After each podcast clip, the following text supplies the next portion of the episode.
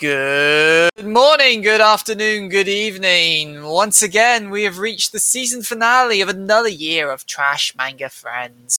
We've made out with spiders, learned to make friends, cured invisibility, and tried a dozen flavors of isekai. 27 mangas and one anime we'll never speak of again. But now the time has come to crown a winner and a loser. So let the war of opinions begin. On that time, I started a podcast to read trash manga with my friends, and actually, most of them were trash, but some of them weren't. AKA the Trash Manga Friends Podcast versus Road, episode 55 The Tunnel to Summer, the exit of trash manga. I am your host of Forever, Sean, and I've even put on a tie for this special occasion. Ooh. But I could never do this alone, so allow me to introduce firstly our demigod of manga consumption, our champion of isekai, whose energy levels always put mine to shame. It's Phil. What's up? How you doing, buddy? I Energy levels that rival people, everyone. I can't keep up with this man. Ah dear. Have you have you enjoyed the past year? uh, it's been a year. Has been a year. Has been a year. Much like our first year, it has been a year. I don't know. Would you say this year's been better or worse than last year? Just like in an overall feeling sense. As I was gonna say, in terms of the podcast or in terms of Uh, Just like life experience, I guess. I mean I got vaccinated, that was good. and I didn't get kidney stones in the past year. That was good. Oh man, the highlights of your year are just top tier. Now you're laughing. Not getting kidney stones is a highlight, thank you. I'm with you on that, but it's not like oh, I won the lottery this year. It was great. It's like nah, I didn't get kidney stones. I'm, I'm just happy about that. I mean, I got COVID that one time. it's just a high great. high of all highs and that's great for you I, I like that for you fantastic Thank you. But who is that guy? Well, of course, where would we be without our streaming savan and two time top speedrunner? Whether he's suffering from character blindness, nothing happened syndrome, or is actually ill for the 50th planned recording session in a row, we still love him dearly. It's Mike! Okay i take issue with your with the intros because clearly the half the stuff you're saying about phil was a joke and everything you said about me was way too real that is unfair I everything about Phil was real apart from the energy level joke. is he the I don't know, master of man whatever the fuck you said i don't know Wow, one minute Yeah. ago, Mike. You expect me, okay, you expect me to remember all of these manga we've put in this year and what you said a minute ago. You were I was gonna you were about to go, you expect me to remember a minute ago and then remembered what the episode was, didn't you? you can't prove that. so as far as you know, no. well shit. It's got me there. Oh dear. How how has your past year been, buddy? That's been okay. It's pretty standard, honestly. I've also got nothing to rave about. But Just sort of thinking back at um all the stuff you said in your intro there about shit we've done over the last year on this podcast, and I'm just wow, yeah, we've really read some shit, haven't we?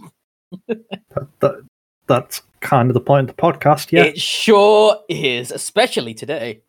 I mean, half of it is your fault because half the time you're like, "We, it's been too nice, Phil. Hurt me, Phil. Oh, pick us real okay. trash." And I'm First there like, all- "What do you mean too nice?" First of all, I said that once. I deeply regretted it. Okay. You yes. You specifically said hurt me once. You have on multiple occasions said we've not read anything really bad for a while. Uh, no, I I don't regret that because you know every other time apart from that one last time, it was still kind of funny. Whereas, oh, I don't think I've recovered from last episode yet. Takes some time, you know. Takes a toll. well, sure. Hope you don't have to talk about that again later. Yeah, that that would be awful. It it would be awful. Oh man, I hope it's in bracket one. You'll find like out soon. smash cut. Smash cut to me endlessly screaming for the next three hours. Ah, dear Christ. Well, so in that case, yes, this is usually the show where three people dissect two volumes of one trash manga, but for the year-end specials, it's our Trash-tacular tournament arc time. Much like last year, we'll be pitting all of our year two series against each other, 1v1 in an elimination format, until only one manga, webtoon, or potentially manhwa survives, and is crowned not actually trash alongside solo leveling. And of course, on the flip side, one series will get the honor of standing alongside Minamoto's story and being the hmm. trashiest manga friends. Since there's so much to discuss and so much trauma to relive, this will, again, like last year, be a two parter. So, in this first episode today, we'll be covering round one, and then next week, we'll be blasting through the rest of the tournament, including a handful of series that we've buyed through round one so that the tournament actually works.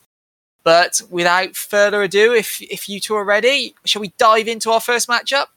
Would love to. This year, of course, we are we are planning on doing a two-parter, whereas last year it was some uh, hasty editing. Yeah, last year I realised two hours into it, and i having just finished round one, split this Nope.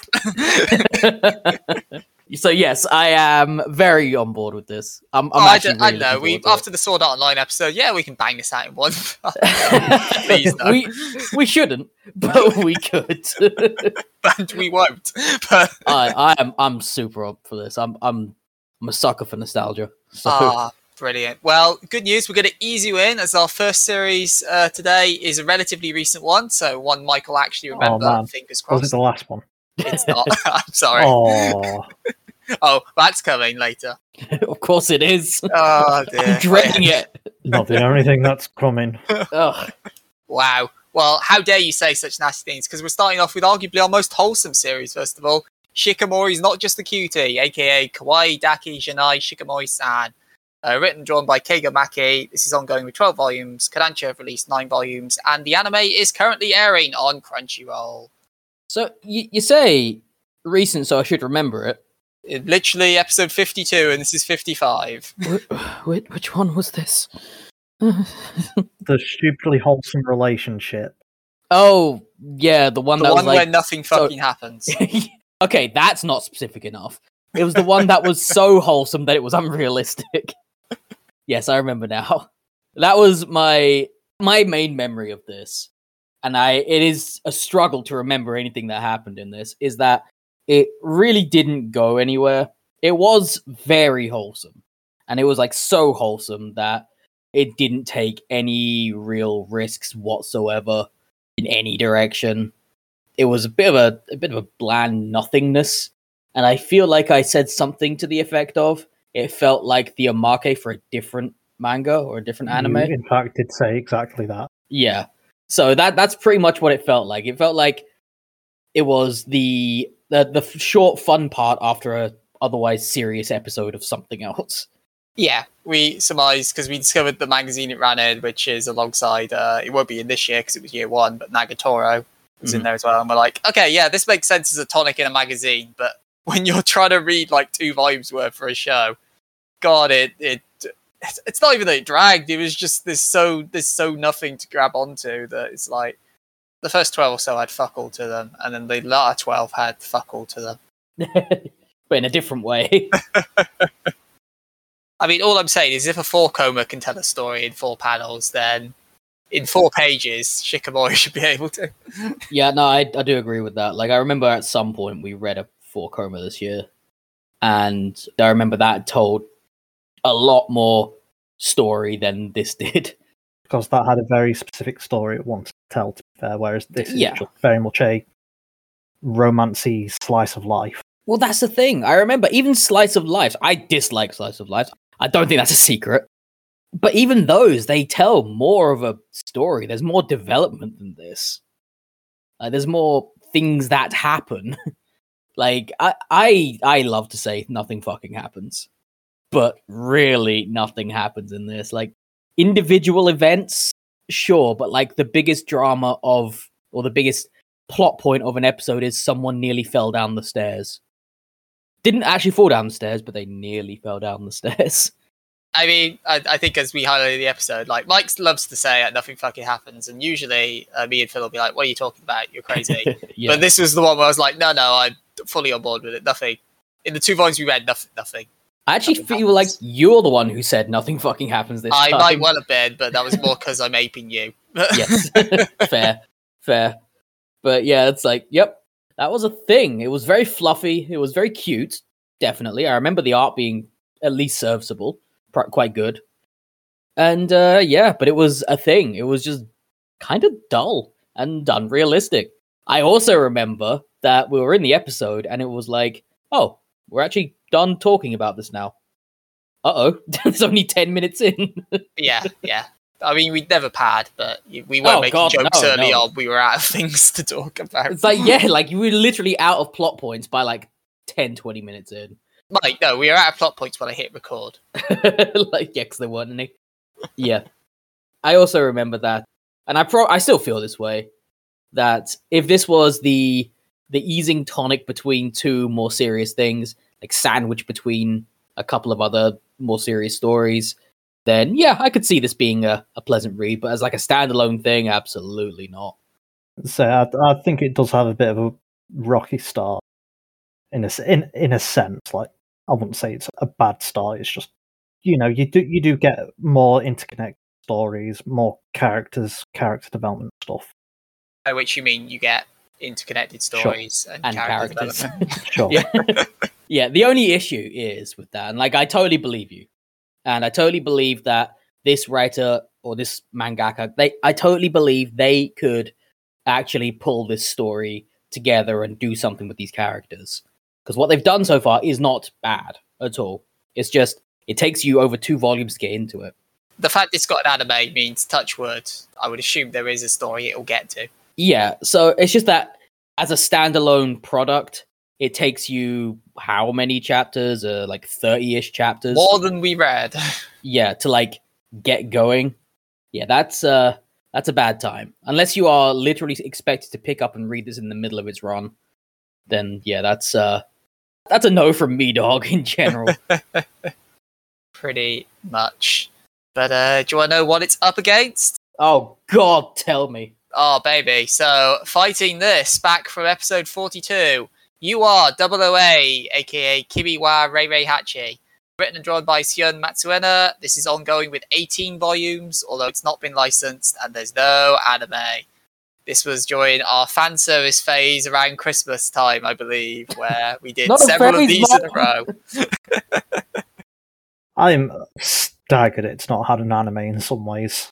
I'm not. this was the dumb secret agent with tiger Yes. katanas wasn't it Yes, fucking hell this thing was stupid yes. And very provocative posing at all times. unnecessary provocative posing I, th- I think that was the big thing, wasn't it? It's like for the most part, I wouldn't say it had. It was just that one character, the female character specifically, course. obviously, where it's just like, excuse me, while we just draw like a full panel, scantily clad, breaking her spine pose or whatever for no reason. the one that clearly made an impression on me because I remember it was she was in a fight scene of some sort, like some sort of training fight, and she was standing on her hands, upside down, with her legs splayed out in two different directions. And so you could see the outline of everything on this person. And that was considered to be like the combat move that ended the fight. it was so fucking stupid. I could not really tell what was going on. I just remembered like everyone in the scene, like, oh my god, that was amazing. It's like, what? the main thing I remember from the combat is with the ties because they had because they're super special spies, so they had super special armor. So in order to beat that, I cut you slowly enough that it goes through, but fast enough so that it still hurts. And I'm like, no, just get out. Yeah, like their super special secret spy armor that looked like school uniforms. Yeah. And then here's one of the teachers who's just a rabbit. It's just a rabbit. The rabbit, yeah. it's fucking weird. It, wa- it was so weird. Oh, it's all coming back to me now and how they were like, oh, you want, like, we've blackmailed you, so you're forced to go to our school because we made all the other schools fail you. You want to know about your family, you've got to come and suffer through here for the next 20 years, and then maybe you'll have a clearance level high enough. Extorted this kid, yep. Kidnapped him effectively. In a very creepy way because they had like everything prepared for him and like they did research into him to find out what he likes. I'm like, oh. Well, I oh. mean, they're spies. That yeah, part yeah, doesn't I know. I'm not saying they couldn't much. do it. I'm not saying it's unbelievable. I'm saying it's creepy. creepy as shit. The whole thing's creepy as shit. And then there's the part where like, no, nobody dies during training, but you have the ceilings that crush people, and the Oh, God, yeah. and they threw a bunch of unconscious people off a cliff into a raging rapid river. Okay, I've got I've got nothing about that part, but the ceiling one, from what I remember, the f- floors would fall away. Yes, you I remember we discussed that as well, but you know, nobody ever gets trapped between them. They don't get killed. They just get put in an electric chair and have their just memories get sent removed. to Shadow Realm. Yeah, there's a whole bunch of shit in that. And I also remember they just never used the katana ties, like ever. Like, they put such a big deal on it and no one ever fucking used them. They never even showed them like practicing or training with them. It was all stupid. It's all about the tits, Mike. It was all about the tits. They had to get through a minefield to even get in the building after climbing over a very conspicuous Very wall. tall wall.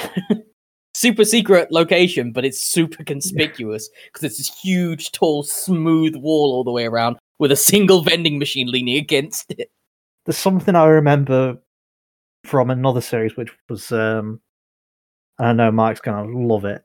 Alice Academy, Yeah, that's the one. Gakuen Alice. I actually do remember that. And I think it was you. It was just like it's just not believable. How could they keep this place secret from the world? and it's like I feel that with this series and those walls because I mean, why not everyone's both? just going to be like, why the fuck are there like fifty foot high walls Yeah. just encircling this?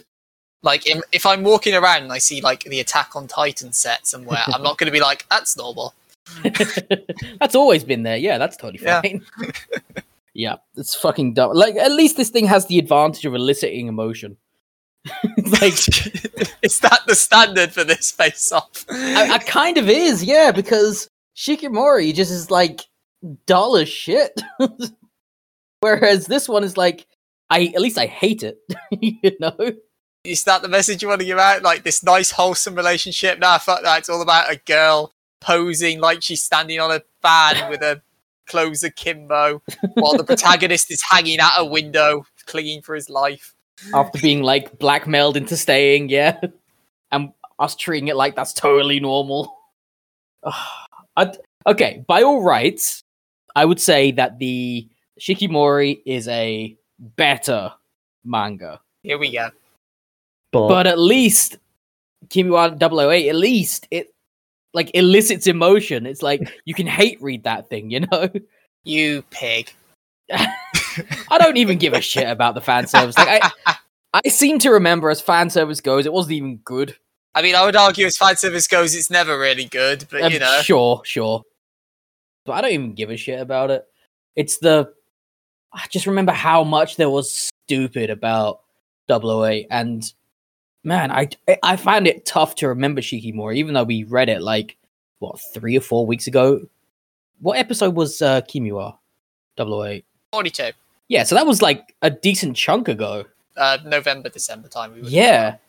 Like that was like a while back now. So, and I remember this fairly clearly just because of how dumb it was. Like, clearly it left an impression. Whether that's a good thing or not is up for debate, but it left an impression. As I say, so have I taken that as your vote, Mike? Honestly, yeah.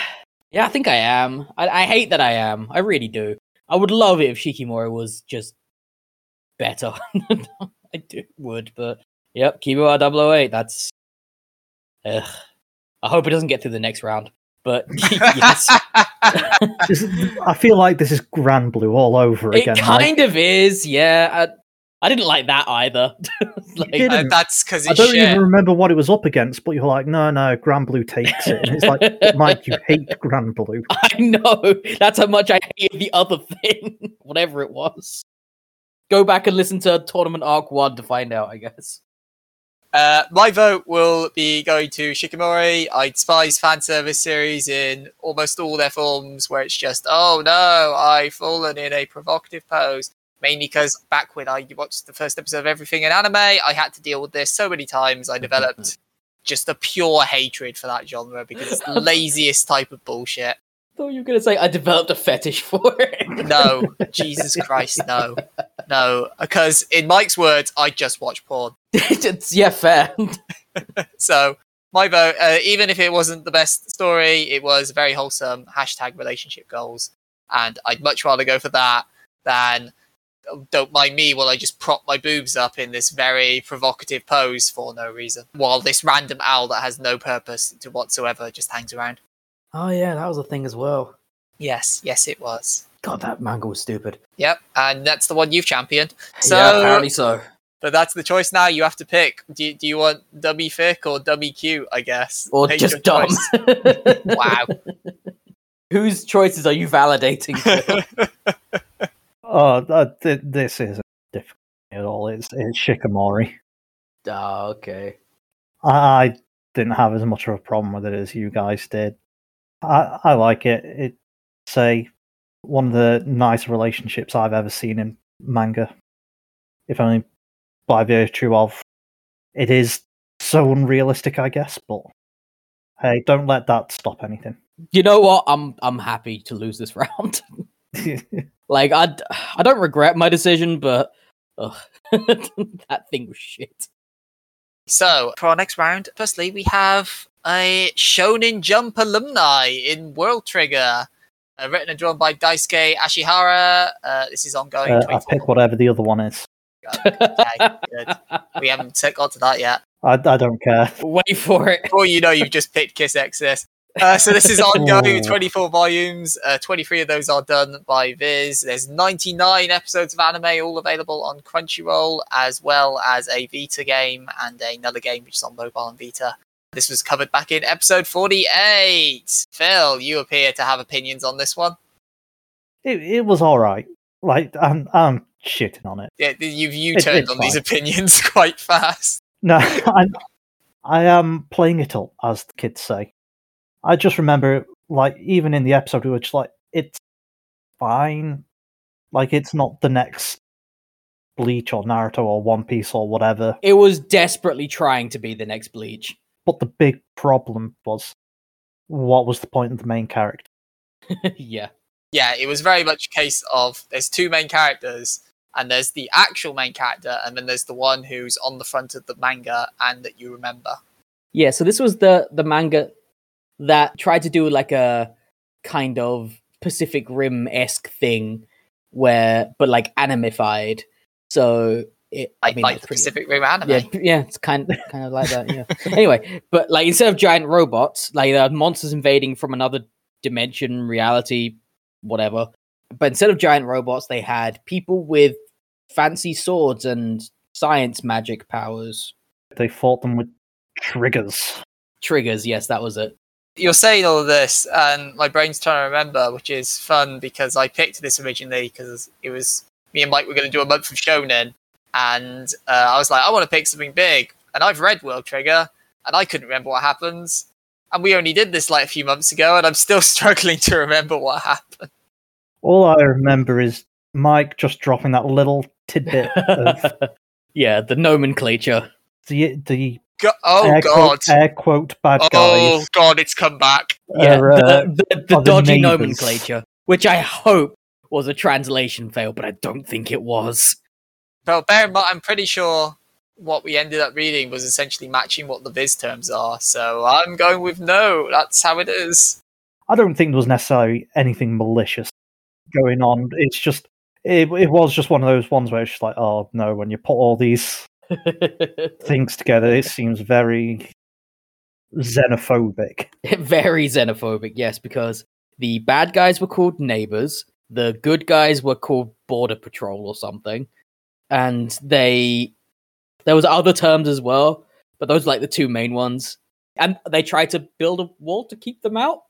They they surrounded a wall where they thought all the Yep. neighbors came in. Yep, yep. Except they managed to get yep, Yeah, that was the big plot point. Was it's like, oh no, the neighbors are appearing elsewhere. Yeah, elsewhere. They're getting past the wall. And then they're like, oh, this is happening because of these bugs. And then in two pages, they've gotten rid of all the bugs. Oh, bugs. yeah, Like, totally. ah, but like the neighbors actually look a lot like us, but we only see them as monsters. All right. I hear like, like the main character, like the actual main character. yes, the for real, main neighbor. character. Yeah. Okay, so yes, this only happens when you just start thinking about it a bit too hard. But when something isn't very good, that's what you start doing. You start noticing this shit. Yeah, because it doesn't have the, it doesn't really have cool fights like a lot of Not really. you know the good shonens do and outside of you know cool neighbor human kid mcgee none of the characters are really interesting That was one of the other things, wasn't it? Like the supposed main character Supposedly, yes. was like a trainee or something, and they give trainees like the trainee weapons, but they're not allowed to use them. No. And so he tries to like actively save people's lives, like quite gallant and sacrificing, and he gets shit on for it. Even though it was extreme circumstances. It wasn't like he ran into the danger zone or anything. It was like the thing literally appeared there. What was he supposed to do? Not fight it. yeah, like not try and save people. That's literally his job. So, yeah. It was real stupid. Like there was a lot of just dumb shit.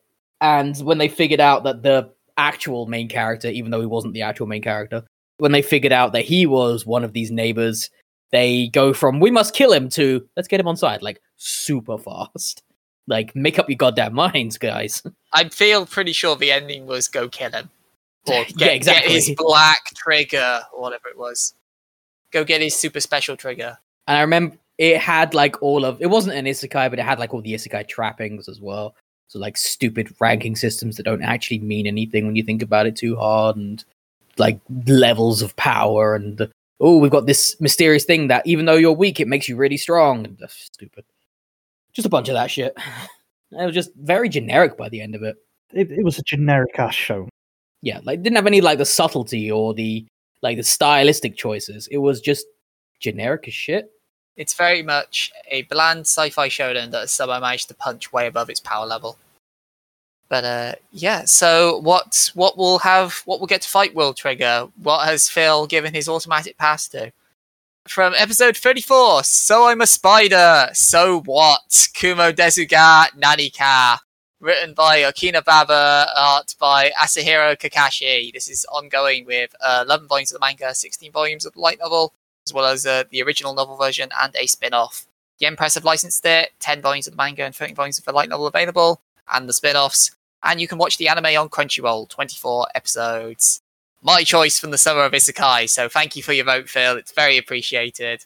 You know what? I don't necessarily regret Yeah, I- choice. I I kind of doubt he regrets it. like, so this thing, I, I, I know obviously at the time in the episode there was a lot of shitting on it, particularly on my part because I rarely get to shit on things. yeah, because normally you're defending your choices. It's it's less I'm defending the choice. It's more like normally I've got to be the one who's like, no, no, we can't just. Phil, you're allowed to shit on things. I like you don't have to defend the direct you choose. But um, but yeah, this was part of our summer of Isekai where it was I brought Spider and Phil brought Slime, which we'll get to later. Also, interesting note: this bracket is both Sean choices. Oh Christ, it is. Yeah. Well, Ugh, nepotism at its finest.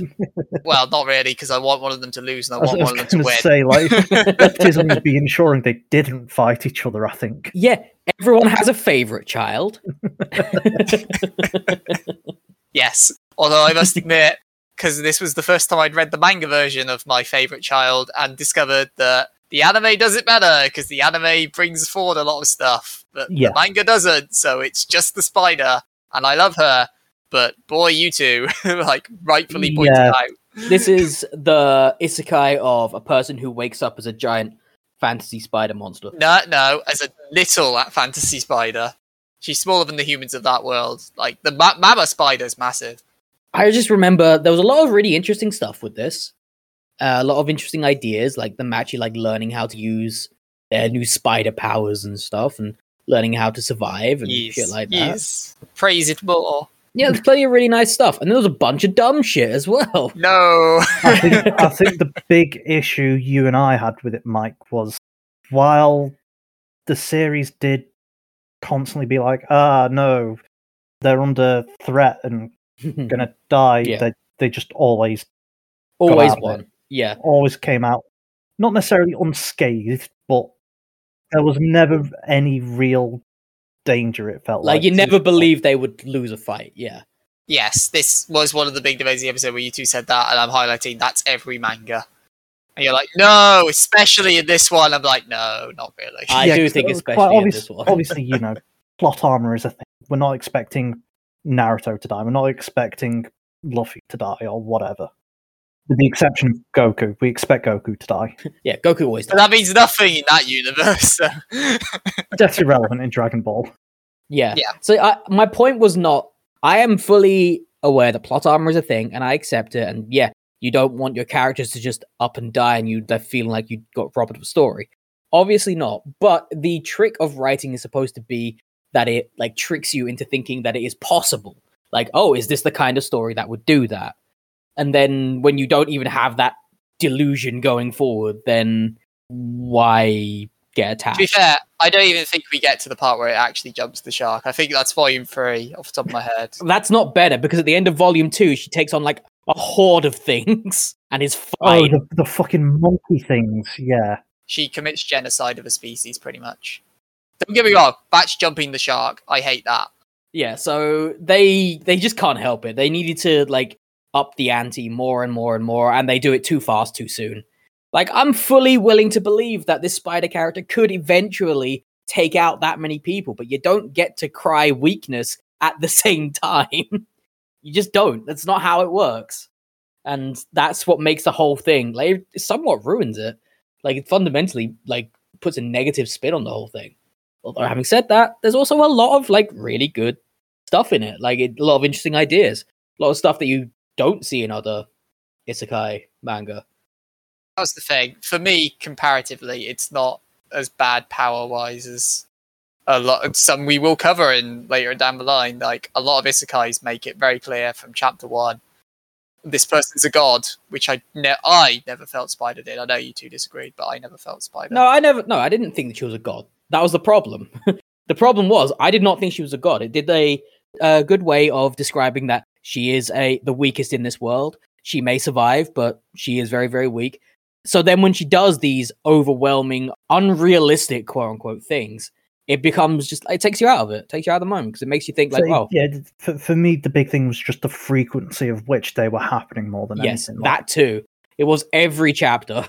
if it was just like you had one or two instances like, oh no, here's this big scary thing that should very reasonably steamroll over Arita, whatever.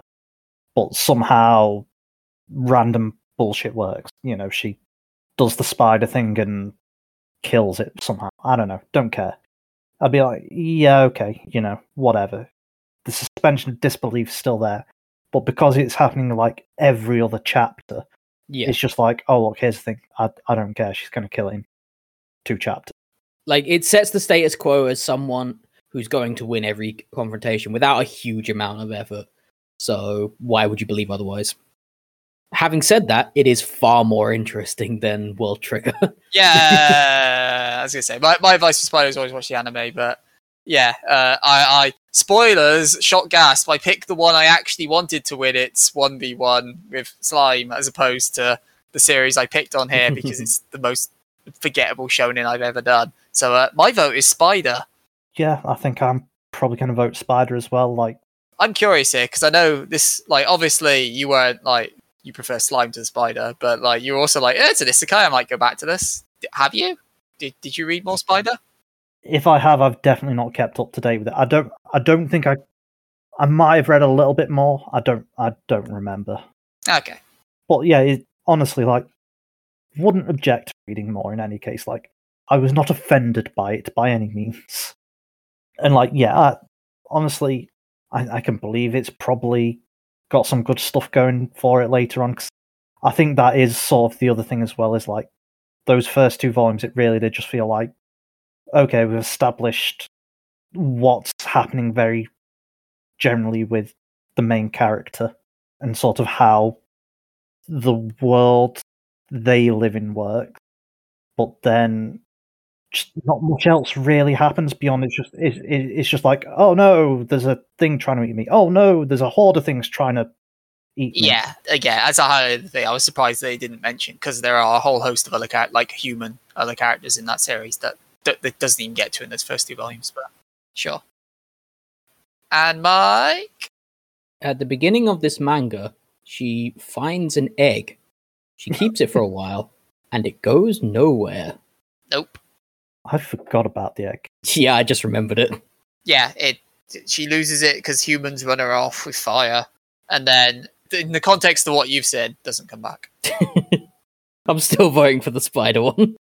Because while I don't think that World Trigger is bad, I don't. I don't think it's bad. It's not offensive, as one of the way we like to say it.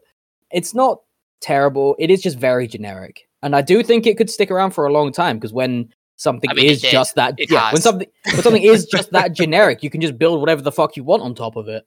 You could turn it into a dating sim manga later for all you care. Like it wouldn't matter. you could do anything, and so it's not bad. And I totally get it. And if you're a fan of it, I get it too.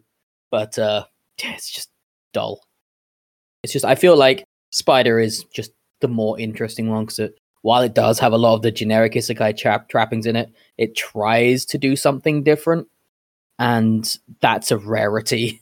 And I applaud it for that alone. So I think it was always going to win because of that point alone. But on top of that, on top of that, man, World Trigger's so generic. That's like it's miles ahead. Well, you're ready to go from one shonen versus isekai to another shonen versus isekai.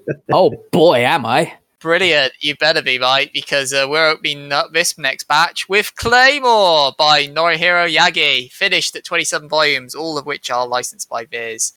Uh, you can watch the 26 episode anime on Funimation, and there's also a DS game. This was Mike's choice for our shonen Oh, yeah. end of year stuff, Best best manga ever. Best manga all years. but you didn't buy this. Uh, d- uh mm, that's not relevant. no, I did not buy this, and I did not go back and reread it. Like I said, I might. Oh no! Well, I thought you said you might watch the anime. Yeah, possibly. I didn't do that either. I haven't found Well. the time. Shock, gas. Yeah, like it's it's still a thing I'd be prepared to do. I just haven't yet. Yeah, because this is the one with the female, all female specifically, witches, essentially. It ha- just so happened to come out roughly the same time as Witcher season two, which is a pure coincidence on our part, but the comparisons were apt. It was a stoic person walking around killing monsters for money. It was the same monster over and over, but it was monsters killing monsters for money. Cleaving them heads in two Yes, in very cleft them in fashion. twain. Yes, very graphic, and they used ridiculously oversized swords, and they had like magical demonic healing powers, and they were vastly misunderstood by the general populace. And to Phil's enjoyment, they had stupid sidekicks.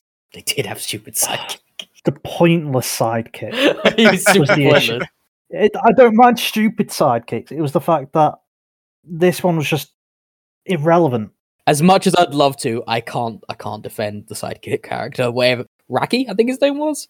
I, I hope you remember this was your choice. uh, it's a vague memory at best, but but yeah, like it was annoying because he. It's so hard to defend that guy. He's just there, and like he's he even specifies what his purpose is, and then is immediately told that his purpose is purposelessness.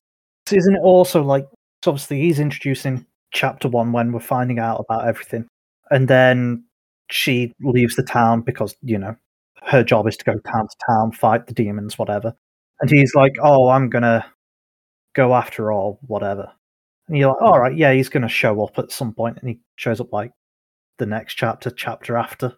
See, that part doesn't bother me as much as it does you. It really is the fact that he sticks around and she doesn't, biggest air quotes ever, want him around. And she says, Oh, don't worry, I can be your chef because you're bad at cooking. I was like, Yeah, okay, that's a reason to stick around. And then we find out immediately afterwards that she doesn't need to eat, really. Yeah. I think we said at the time, like, it wouldn't be too bad if he was wanting to learn to fight or something and then, or like he went and gathered information for her. Yeah, because the claymores are so like misunderstood and feared that they can't just walk around most of the time. But I mean, if we find out that's kind of irrelevant, claymores have demon spider sense. So they can go, there's a demon near here, and it's probably this guy, so I'm just going to cleave his head off. And oh, look, I'm right. Good job. Something I don't think we talked about in the episode, and something I've thought of on reflection. It kind of feels like it's trying to, like it's trying to be a bit berserk like. entirely possible. I, I've not actually read Berserk, but like, yeah, no, I, I could definitely see the inspirations here. Except, you know, it's not a big beefy man; it's a slightly beefy woman. I mean, it's it's a female led shonen slash seinen, which is you know a rarity. the fact that she's female doesn't really come into it. Like, they don't play it for fan service or anything. No, don't uh, like don't get me wrong. I think she showers once in a waterfall. She does, yeah. it. But yeah, no, I'm I'm perfectly happy about that. It was just it's such a rarity. It is nice to see something. And I weirdly remember that the shower scene in particular actually does lend to character development because it's her trying to like shower off the blood and guts. Right. There's a lot of blood on both sides. Like she does get beat up quite often. Yeah, like she's Usually not great at because other people are being stupid. Yeah, that happens a lot. Like the her real problem is that she gives a shit about other people Those who are fucking idiots. God. Yeah, because in the latter latter part of it, it's like a weird mystery who done it kind of thing in a cathedral. It's a mystery who done it in a cathedral with the least satisfying answer possible. Yeah. Uh, it was the corpse all along. Of it was none of them. Okay. Yeah. Right, thanks, buddy. It's just the weirdest manga to have a who done it in. It's like you established very early on that she walks up to a town, cleaves a monster in half, moves on with life. Then in like the second volume, they just decide, wait, no, this is a murder mystery now. Which doesn't even get finished in the second volume. yeah, like it, uh, we finished the second volume on a cliffhanger. It's like it's just a bit of an odd choice. I do think that was like one of the complaints we had, wasn't it? It was like it was two volumes, but really it could have been condensed down a bit. And You were you were very insistent, yeah, that it could be cut down. You hate chapter two with a passion. oh yeah, chap chapter two was just a repeat of chapter one. Yeah, like I'm not saying it's a flawless thing, but I, I it does get better later. But that's not what we're discussing here. I think there was a few m- missed steps, absolutely, in like the plot and stuff, and the little bit of logic they had to bend in order to get that weird plot to work does ruin it a little bit in the early days. But concept and world building and everything that they else they do is actually very good. You say that I remember one of the things we all thought was like really cool. I'm, going to call it a black card. I don't remember exactly what it oh, was. Oh yeah, yeah, it was a black card, yes. but like in inside the hilt of all their claymores was a black card which has a unique sigil on it and when they are about to lose to their demon dna and become a demon Mhm. they send it to one of the other claymores so they can die an honorable death in battle against one of their fellow claymores and it's like yeah that that's a really cool interesting idea except i think you told us never comes up again I believe it never comes up again. I could still be wrong about that, but I'm fairly certain it never comes back. Yeah, it's just frustrating to have like that's a cool idea. It never comes back, but uh, here are all the Yoma, and they're all look exactly the same. Oh wait, this one's got wings, but you know we won't really address that because she just impales it, and then there we go. Yeah, like there is not a lot of variety in the enemies in this, at least in the first part. And again, you do get more variety later, but yeah, like here's the thing. I like this one, but I get the I get the drawbacks to it. Absolutely. So it, it, it's fine. But uh, how will it do against its opponent, which is our one and only manhwa, Battle Through the Heavens, Oh, aka no, Dopo Kankion, Oh, it wins. written by Tian Kan Tudo, uh, art by Ren Xiang. This is ongoing with 923 episodes in this Fucking version. There's a, I think, like web novel or light novel version on web novel, which has 1,646 chapters that you can read. There is a 73 episode anime, but you can't stream it, and a 45 episode live action series of some version of this story. Because I can't, it's hard to find information on non Japanese series. Jesus Christ, this was shit. This is the one where I get very mad about how it's clearly not an isekai because you can't just put one isekai. page in space and be like, it's an isekai. Very clearly this guy, it's very explicit. I'm hearing voices in my head because it's an isekai, Sean. I okay.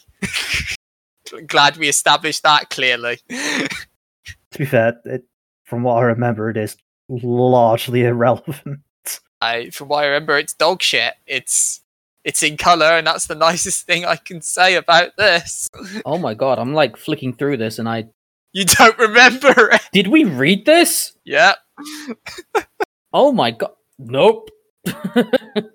I do vaguely recognize the art and Right. stuff.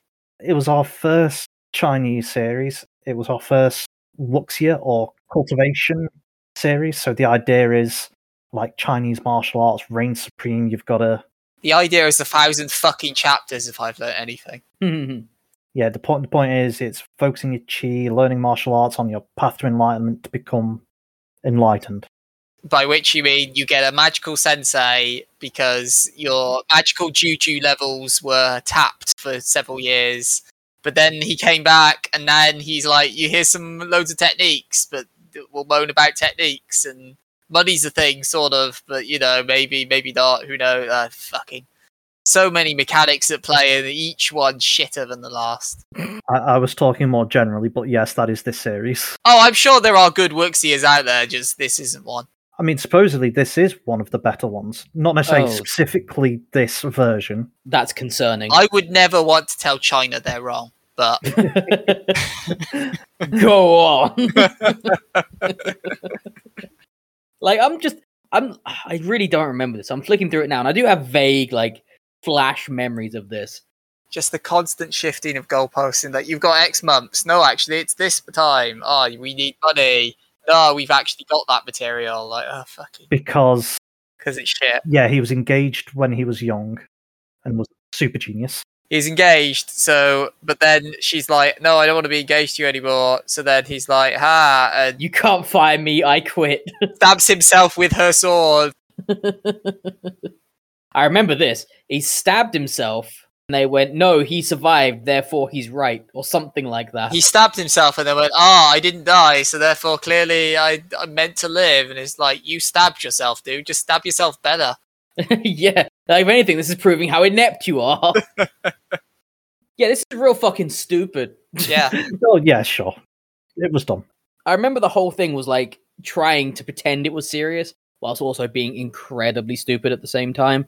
And like y- it's really difficult to blend proper action story and comedy and still make either side believable and this doesn't succeed. It tries so hard to be funny that it stops being serious and tries so hard to be serious that it stops being funny and it all comes together in this general mishmash of who gives a shit.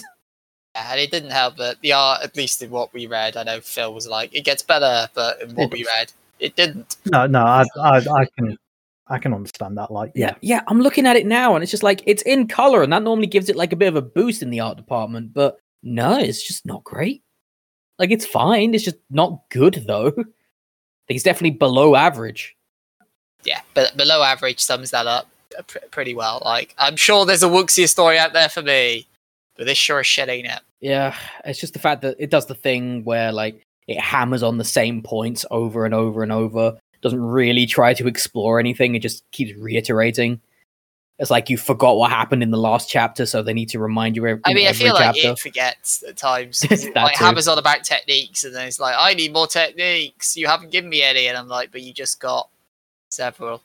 Okay. I didn't like this, and I still don't like it. So my vote, even though I don't think it's the greatest shonen of all time, far from it. But uh, if it's between these two, I vote Claymore. Yeah, I'm I'm definitely with you on that one. It's I like Claymore. I still like Claymore. Uh, I of course have the knowledge like, of what happens later in it, and that's an advantage. But I still think Claymore has some really good ideas, and that's somewhat been proven with the popularity of the recent uh, Netflix Witcher series. So it has some really good ideas. It has a lot of real good stylization. I think it's better than you give it credit for. Obviously, that's my choice here. It's not going to be a shocking upset. Like, actually, I quite like whatever the fuck this I thing mean, was you, called. you say that last last year we had you go, yeah, I vote for Grand Blue. Yeah, but that wasn't such a clear cut. Also, Mi- Mike wasn't subtle about what he thought about the mum fucking series. So No, I know, he- I know he wasn't, but he also wasn't subtle about what he thought about Grand Blue. To the extent that when Mike was like, "Yeah, I vote Grand Blue," both me and you were like, "Wait, what?" wow, I voted for motherfucking over Grand Blue. Wow. Okay. you really hated Grand Blue. That's the thing. I wasn't surprised you voted that way.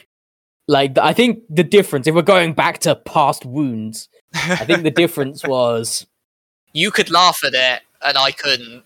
yeah, like I, I could laugh at it at, on occasion, and while I didn't like it, I got it. Like I understood why people like that. Uh, whereas I, s- I still don't. motherfucking is just it was just boring and bad. You, you just don't understand why people It's in like the top ten on MAL. It How is it shouldn't in the top ten on MAL? I, I completely agree. It shouldn't be, but that's that was the matchup we had, so I had to make a choice. And God. I don't like my choice, but I also don't regret it. Uh, this one, not so much. I I was very gonna much say this one, yeah. very I mean, much. This one, your choice isn't between motherfucking or alcoholism and but yeah, this one's definitely a Claymore for me because I actually like Claymore, I, and I didn't hate the things that were wrong with it as much as you guys did. I absolutely see the flaws, but um, Yeah. again, it, it was a series I didn't pick. I got a chance to shit on it. I that's thought- fair, totally fair. But what will Phil pick this time around? Will he will he go Shonen or Wuxia? going off just these first two volumes. I think it would definitely be Claymore. Like, meh, Claymore is fine. This isn't a thing on Wuxia in general. This is just this one Wuxia is not great. No, I like, I know it's how Chinese storytelling works, but the fact there's like fifteen Thousand of them. hundred prose chapters is like Jesus Christ, yeah, Jesus Christ. crazy. Right. Oh dear, I, and I'll, I'll never complain about Game of Thrones again. Let's move on then to our next bracket. Let's move away from the realms of shonen and isekais for a little bit. So uh, next up, first of all, it's uh, Dragons Rioting by Tsuyoshi Watanabe. This is finished with nine volumes, all out by Yen Press, no anime. More bullshit fan service in the bullshit fan service period of the show. Yay! Mike has no clue what this is. no, I do, I do. I remember because it was just crap. It was so bad. It has one character I liked, and that was my desperate thing I clung to. yeah, like I need at least one positive note. Like this is the one who then ended that. Who plot then by fucked leaving the off at the Yeah. end, yeah. Yeah, because this is the character who, if he gets aroused, dies. So he went to a mountain to try and train the horny out, and so it didn't work. But he became a kung fu genius, and then goes to an all boys school. Except it's not an all boys school; it's an all girls school that just let in boys. And then doesn't withdraw his application and go elsewhere. Because apparently he just like gets the horn when he looks at any woman ever. And the school has three rival gang factions. Like I'm not convinced any actual school happens in this school. It's just like a weird martial arts based gang war for no fucking reason. And that's really it. They've got to determine who who is the top dragon and runs the school, whatever runs the school means. Yeah, and doesn't establish like what the goal is beyond that. It's like, wh- what? like, why do you? Why does anyone care? And then, of course, fan service everywhere, and he gets caught in these lucky pervert situations, but has not had a heart attack and died yet. Because he did all that martial arts training, Mike. No, the martial arts training was to avoid being in the situations. No, it, it was to help him avoid and should he get into it, get out, was sort of the point. yeah, but this involves him being able to like literally punch buildings in half now. I guess because famously that puts no strain on your heart. I, I forgot about that. Wasn't one of the things they had to? They had a contest to demolish a building by punching it. Yes, and he wins. In order to settle some weird bullshit agreement from the past between the, the fourth dragon, not dragon, and Yeah. the dragon, yeah, they fight to destroy a school building and then sink it into the ocean. to be clear, these dragons are just they're just people, teenagers. They're, they're, they're just girls. martial artist girls, yeah.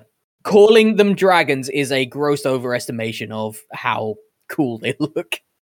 Because no, these are not giant, scaly, fire-breathing lizards. These are just dudes. Would you want that? Would you want fan service real dragons, Mike? Hey, if they could transform into dragons, that would be better. That'd From be, what I that'd be remember, they were cool. called dragons because the names all had the character for dragon in it, or something to that effect. Fucking stupid is what it is. Like the whole thing was just dumb. Yeah. We, I think that was, yeah, we all agreed the premise was fundamentally what? Lord.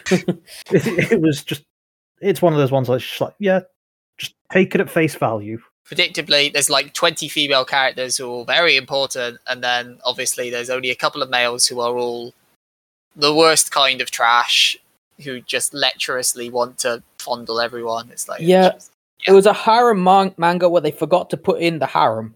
no they had the harem what are you on about Oh, did they? But did they though? It was So the whole thing was pointless. I'm not denying that, but the harem was there. it never at any point settled on a salient point, and it just decided like it was purely for the fan service. But I remember saying at the time that there was better fan service out there if that's what you're looking I for. I believe very specifically you said Ikkitousen. I this is the Ikkitousen. Was this the yeah. one that? Oh, yeah, this is the one where I burned that joke into the ground in the course of an episode. Yeah, because I said that it, if you really want a fan service martial arts manga anime, that still exists. This is when you revealed that you watched Dicky Tozen, and I, I ran have watched with this. Ikkitousen. Yep. Yeah, you have. Have you watched the new one yet? No, Well, I haven't watched Ikkitousen yet. I haven't watched it since since like I don't know, two thousand and six or something. Like a what, long what a ass chance to time get back ago. into it. Oh yeah, like now's never a bad time. Just think of all the backlog you've got to watch. Oh yeah, Oh, I can't do it all at once. I'll have a heart attack and die like this guy. Then you'll have all the front log to look forward to. oh my. Y- yeah, don't don't read Battle Through. The- I don't care what gets chosen in this category. Don't read Battle Through the Heavens. Battle for the head. You've already blanked on the That- name. Yeah, that one. Dragons Rioting. There we go. I'm, I'm looking at Battle Through the Heavens on my To screen. be fair, I thought Mike mean, was just still so Battle Through the Heavens. She's like, To be fair, I'm not I don't wrong. care what we're talking about. Just don't read this. yeah, I don't care what we're talking about. Just don't read the previous one. I'm not wrong about that. But Dragons Rioting. Don't read Dragons Rioting. No, no. But um, do you know what it's going up against? Something that uh, you picked, Mike. In fact, Oh no. Oh shit! What was the other thing Mike picked? This Ash year? of Purgatory, aka Oh. Ah. Rengoku no Ash, uh, written and drawn by Tatsuya Endo. This is a one shot, so it's been finished, but uh, wasn't uh, officially licensed. And obviously, no anime version. So this was fine. Was this? I'm I'm going to get this the wrong This is one. Mr. Spy X Family, who is going Oh, it- on it to is have great X success. Yes. Yeah. So, cause I was going to be like, I want to say it's the Spy X Family guy, but I'm sure that's Yes. wrong. currently airing to uh, great applause from everything I'm hearing.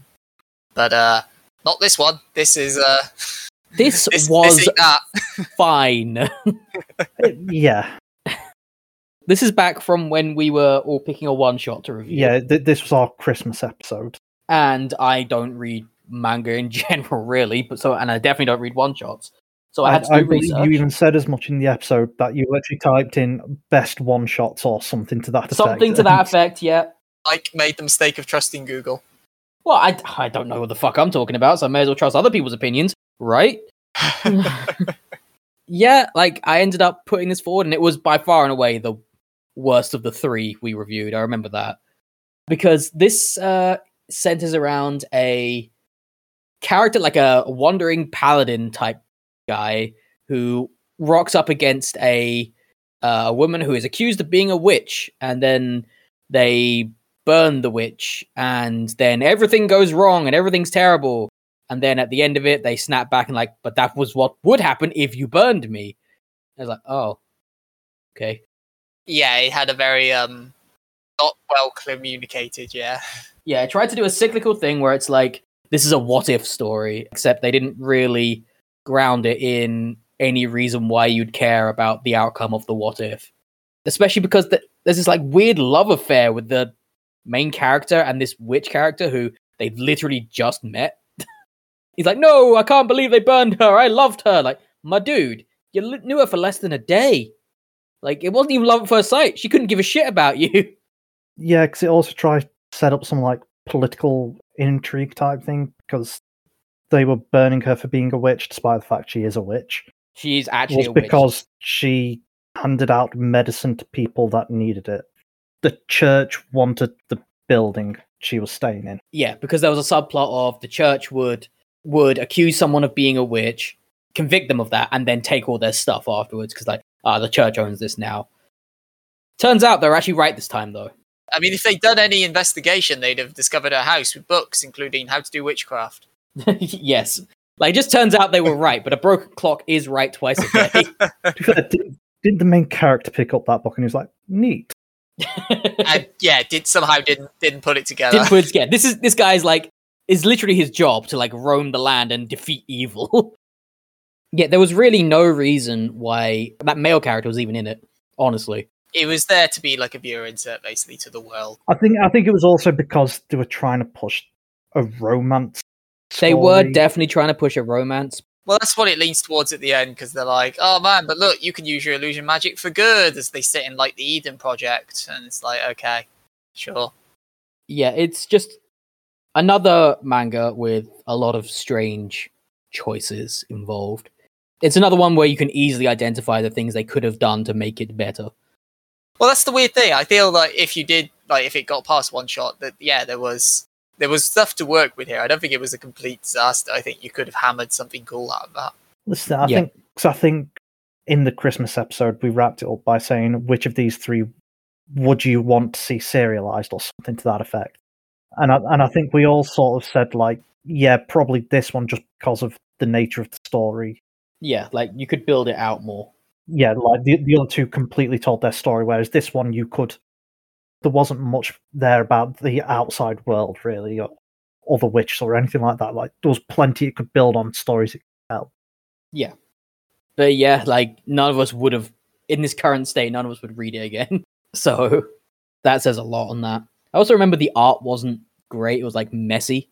I think I think the art was all right for the most part, but yeah, in place it just suddenly became very. I don't know what's going on. Yeah, like a lot of they use too much like shading and lines, and it just comes out as if like someone spilled ink on a page and ran with it.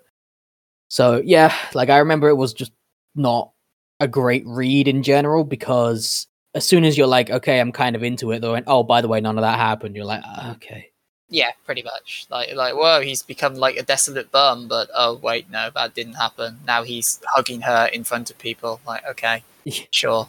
And that's why he got thrown out of the order for hugging a witch, I guess. Uh, uh, God damn, it, don't, emotions, kid, don't have them. I, I don't know. Now, now, now you've got the fun of picking between this and Dragon's Rioting. Oh, I still pick Ash of Purgatory because while it was not great, it was fine. Which unfortunately is the bar here.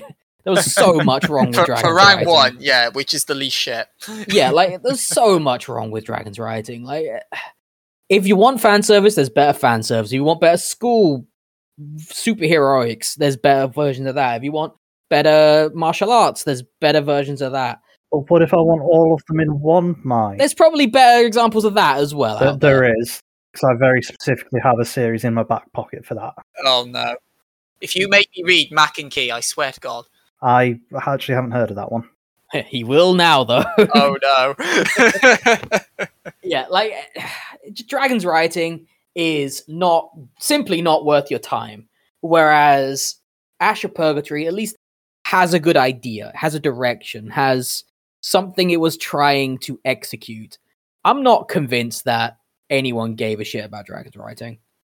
It feels like they wrote it on a dare. You know, it just feels I think just feels when we bad. Were discussing it, I think Dragon's Rioting came out sort of at the height of that. it came out in the fan service era when you had the freezings and all the rest, which were like, look at these characters with them boobies. Yeah, let- let's ship this one out to make a paycheck. And the fact it didn't even get an anime version kind of hammered that I, home. I remember you saying Yeah. that was a big thing. Like I was because surprised. it came out in that era, it's damning that it didn't. Yeah. Yeah. So to me, this is an easy choice. Ash of Purgatory. As much as I do think it was a disappointment, it's the better of the two. Yeah, I mean, like let's see. What, what do I do? I want to go for the potential of Ash of Purgatory, which was flawed but had some interesting concepts and ideas, or do I want to go for Dragon's Rioting, where I like one character and hate everything else? I, I'm, I'm sorry, my uh, Dragon's Rioting waifu, uh, Ash of Purgatory, wins. It, yeah, Yep. Yeah.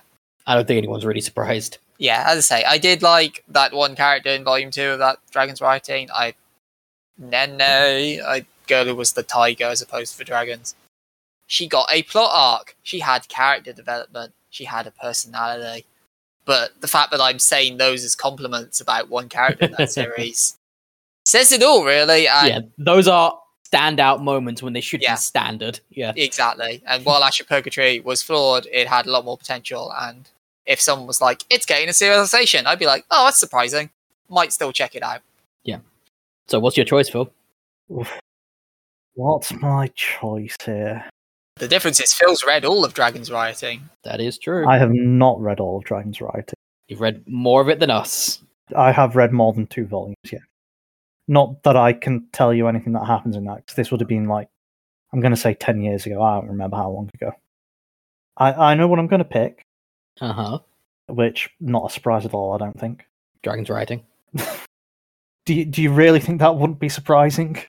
I, I actually think it would be surprising, but go on. That That's my point. That would be quite surprising, I think, Mike. It would be, yes. Not to say that's not my choice. Make your choice, you coward. I, I think the thing for me is, and I think we'll probably have this issue with the other Christmas ones, is they do to an extent have a little bit of an advantage by virtue of being a one shot because they do have that whole complete story. But yeah, I'm, I'm picking Ash of Purgatory. Yeah, while it's not amazing, it is the better of the two. I think we said, well, said it earlier, like it was the one of the three we thought, yeah, you could absolutely do a serialization of it. We could see it having things in there. It could be quite interesting with a bit of work and like refinement and whatnot. And yeah, it was fine. hmm In that case, let's uh, let's move on to a, a battle of isekais for our next Bum, one. What a shock. Two isekais in the same round. What are the odds of that? Phil says we never do isekai on the show. But um and I suppose like Phil will argue this first one isn't an isekai, but um it's fine because it's terrible. So our first one from episode 36, Redo of Healer, aka Kaifuku Jutsushi no Yarinaoshi. Written by Rui Tsukiyo, art by Soken Haga, this is uh, ongoing 10 volumes of the manga, 10 volumes of the light novel, plus a spin off and the original novel version. But it's not been licensed, wonder why. But there is an anime you can watch on HIDIVE, 12 episodes worth. Y- yeah, this. I mean, not to give the game away, but up until a certain point, this was our shoe in for the worst series of the year. Yeah, like it's gonna be a, a rough time for this one to get past this round. I it depends what it's drawn against, but uh, it does, Well, you yeah, said it's against another Isekai. So I did. and there is one other playing in this tournament. But uh, yeah, this is bad. Don't read this. Don't consume this. You can't give money to why, it. Why, could, why, don't. why on earth would you say all this, Sean? I mean, you've not even told us what it's about. It could be the greatest thing ever. I'm trying not to remember what it's about. I'll fall on that grenade. This is a story of a fantasy world, your standard sword, shield, armor, magic, etc. There's a guy who was born with the with healing magics, and as a result of that, he gets scooped up by. By the way, I'm going to go through the PG version of this and then say what actually happened. he gets scooped up by a adventuring team of sorts who want to use his abilities, which like actually hurt him to use them. So they're a little bit abusive to him, let's say. And one day he like wakes up from his um his abusive stupor and decides to instead of help them, decides to reset the world and take revenge. So he turns back time and he decides to have very elaborate plotting revenge on these people that are going to abuse him in the future. And that's the PG version of this But golly, Mike, that doesn't sound so bad. if that was where it stopped, that wouldn't have been that bad. The problem is every second of the way is filled with forced drug abuse, lack of consent, straight up rape fantasies, mind control. Just every time someone gets the choice to do something, they take the most evil option you can possibly imagine. And yes, that includes things like rape and not even murder, just straight up torture and poisoning people and Sometimes simultaneous. yes, sometimes simultaneously, just utter psychopathy from day one to end. A character at one point has the choice to poison a watering well or to like pull out the thing that's causing the poison, and they choose no. I'm gonna I'm gonna pull out the poison thing, and the main character is disappointed that they didn't want to uh, genocide a population with poisonous water. Until they reveal that the reason they want to not poison the water is so they can kill everyone with their bare hands. Exactly. Like it's like this was terrible, and then it got more terrible. How do you Yeah. find the way? It's utterly grotesque, end to end. And while I don't think we want to cover all of the individual grotesque parts here, listen to our episode. We go into a lot of detail there. It's it's horrendous.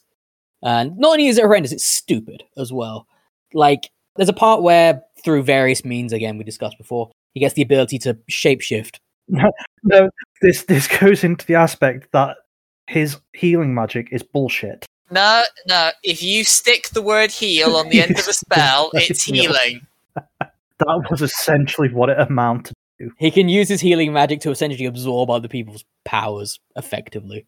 Yeah, he he could use his healing magic to basically reconstruct the body as well, Mhm. which he uses not only on himself but on others, while at the same time, air quote, healing their mind by making them an entirely different person who Very submissive. want to murder him, but instead, you know, is madly fuck in love with him and just wants to. But Phil, didn't you say healing hurts him a lot to use it? Except it doesn't, though.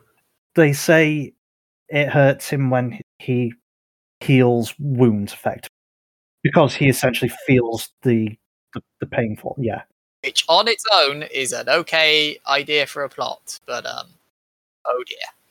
Instead he goes grab your destiny with his dick out because obviously if you ingest a hero semen you can break your level cap. Yeah, I actually forgot about that. Yep.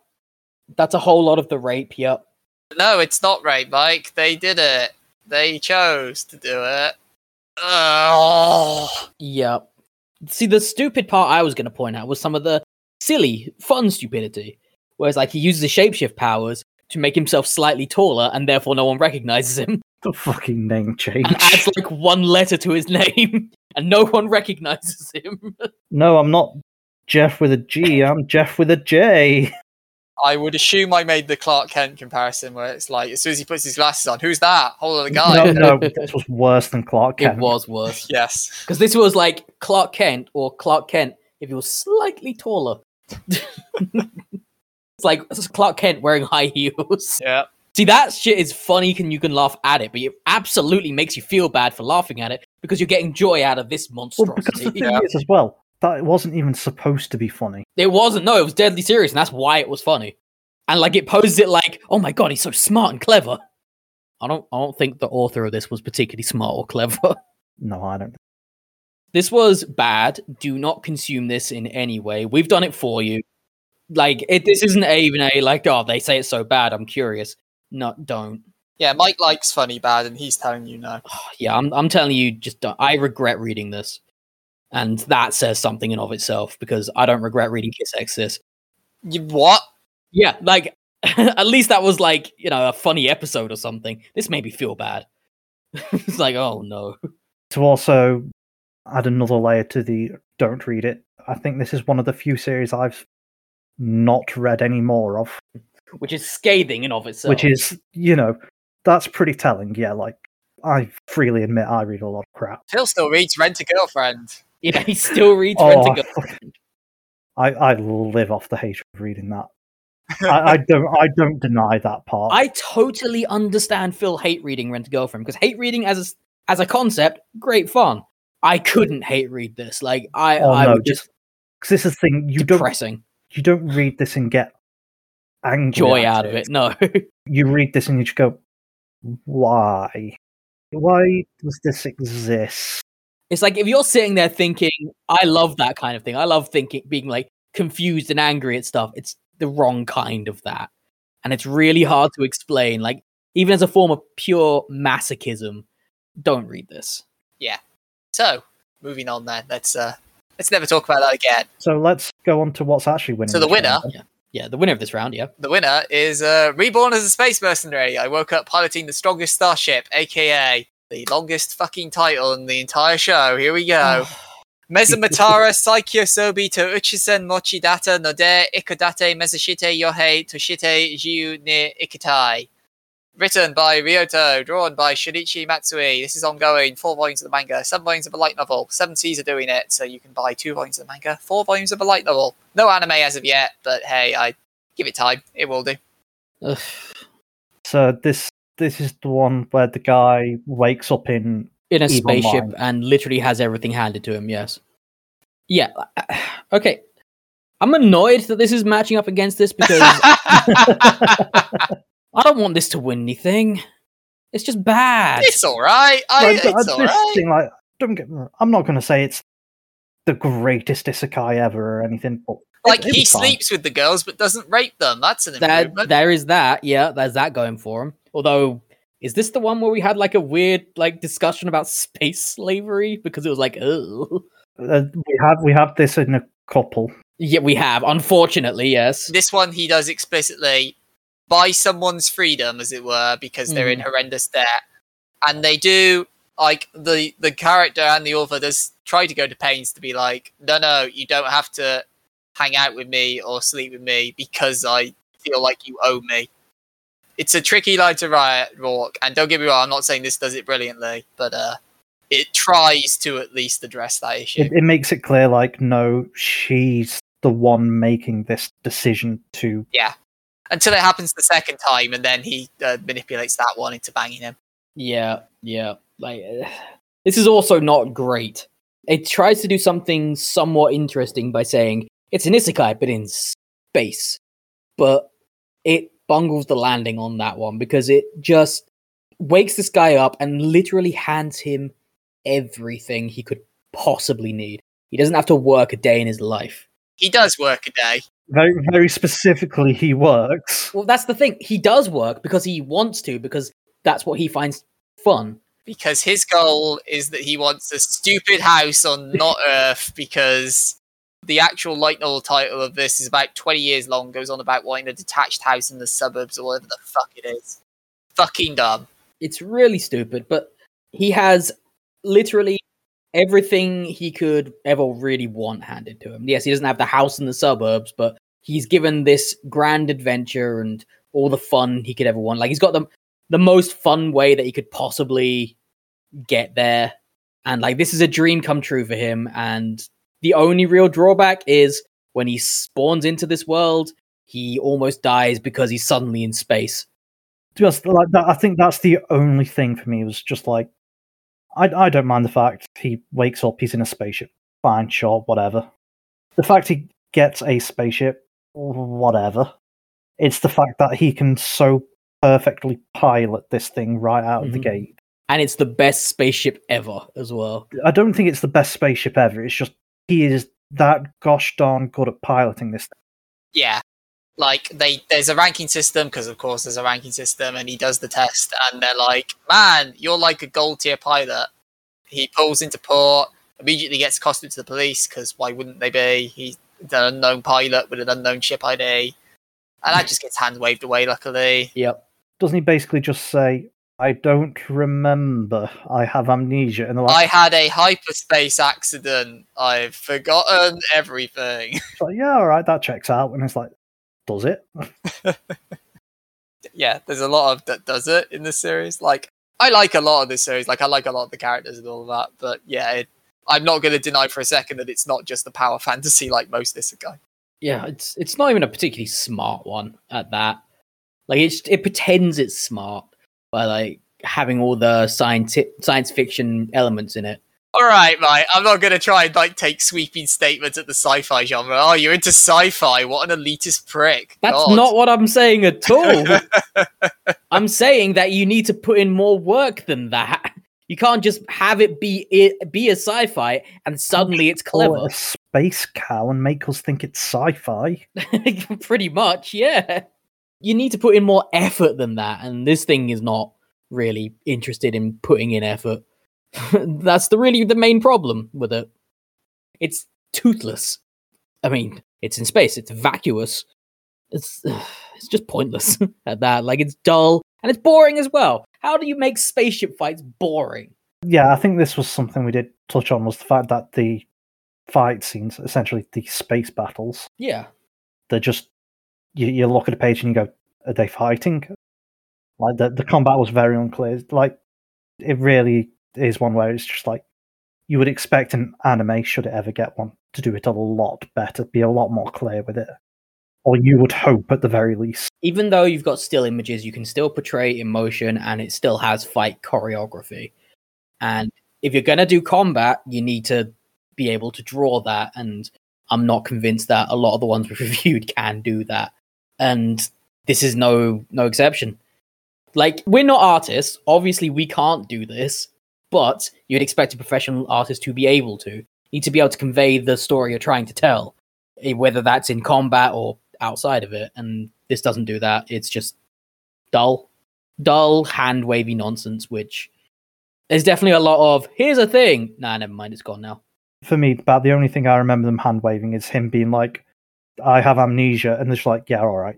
I mean, the whole idea of him being like some super amazing pilot out of the gate is pretty hand wavy in of itself. Because I played Star Fox, therefore I'm a master Do a pilot. barrel. Exactly. But uh, still better than Redo of Healer, so it gets my vote. Yeah, yeah. That I don't think anyone's gonna be surprised by that. Phil, what's your choice? I, I'm not going to even like play the. oh well, maybe no, no, no. It's nah, nah. Space mercenary.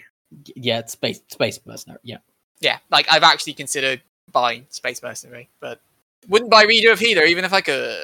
Realistically, Redo of Healer was never getting past round one. No, I mean it didn't get past the licenses, so you know why would it why would it get past us? Oh yeah, Hey. why would he get past our exacting standards? Exactly. But now, don't worry, Mike, because now we've got a battle of trash versus trash. So this one you oh, might Okay. actually have to try and choose. Oh no, responsibility. I know. So first of all, from episode 39, The Nameless Monster, The Spider, The Girl, and The Grotesque Murders, aka The Mai no Nai Kabutsu, Kumo to Shoujo to Ryoki Satsujin.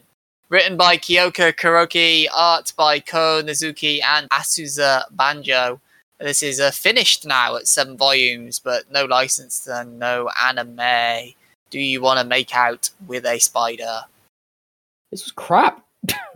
Fucking weird. It just like it wasn't good weird though. No, it's just It was just weird weird. weird. It wasn't like whoa, trippy, surrealist. It was just like here's an idea, we won't explore it. Here's an idea, we won't explore it.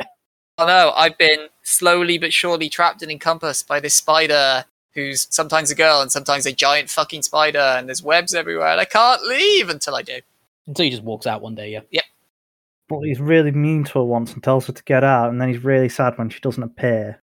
But then he beats the shit out of her, and also like beats her up, and then starts kissing her. It's like you start feeling bad for the spider ghost demon. I, uh, it's just just odd, odd thing. Completely incoherent.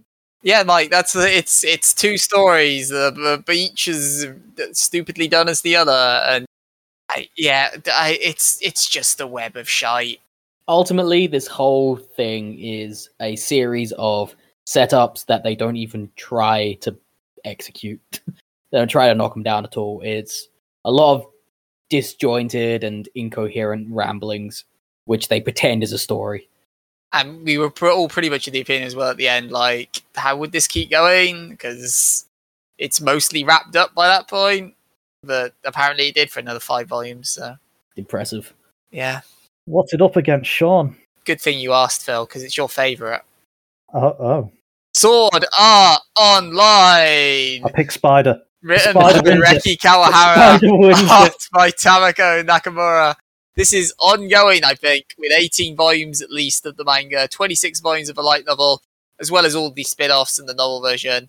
Uh, you can get all of your Sword Art stuff from Yen Press. That's the 17 volumes of the manga at least, 24 volumes of the light novel, and the spin offs.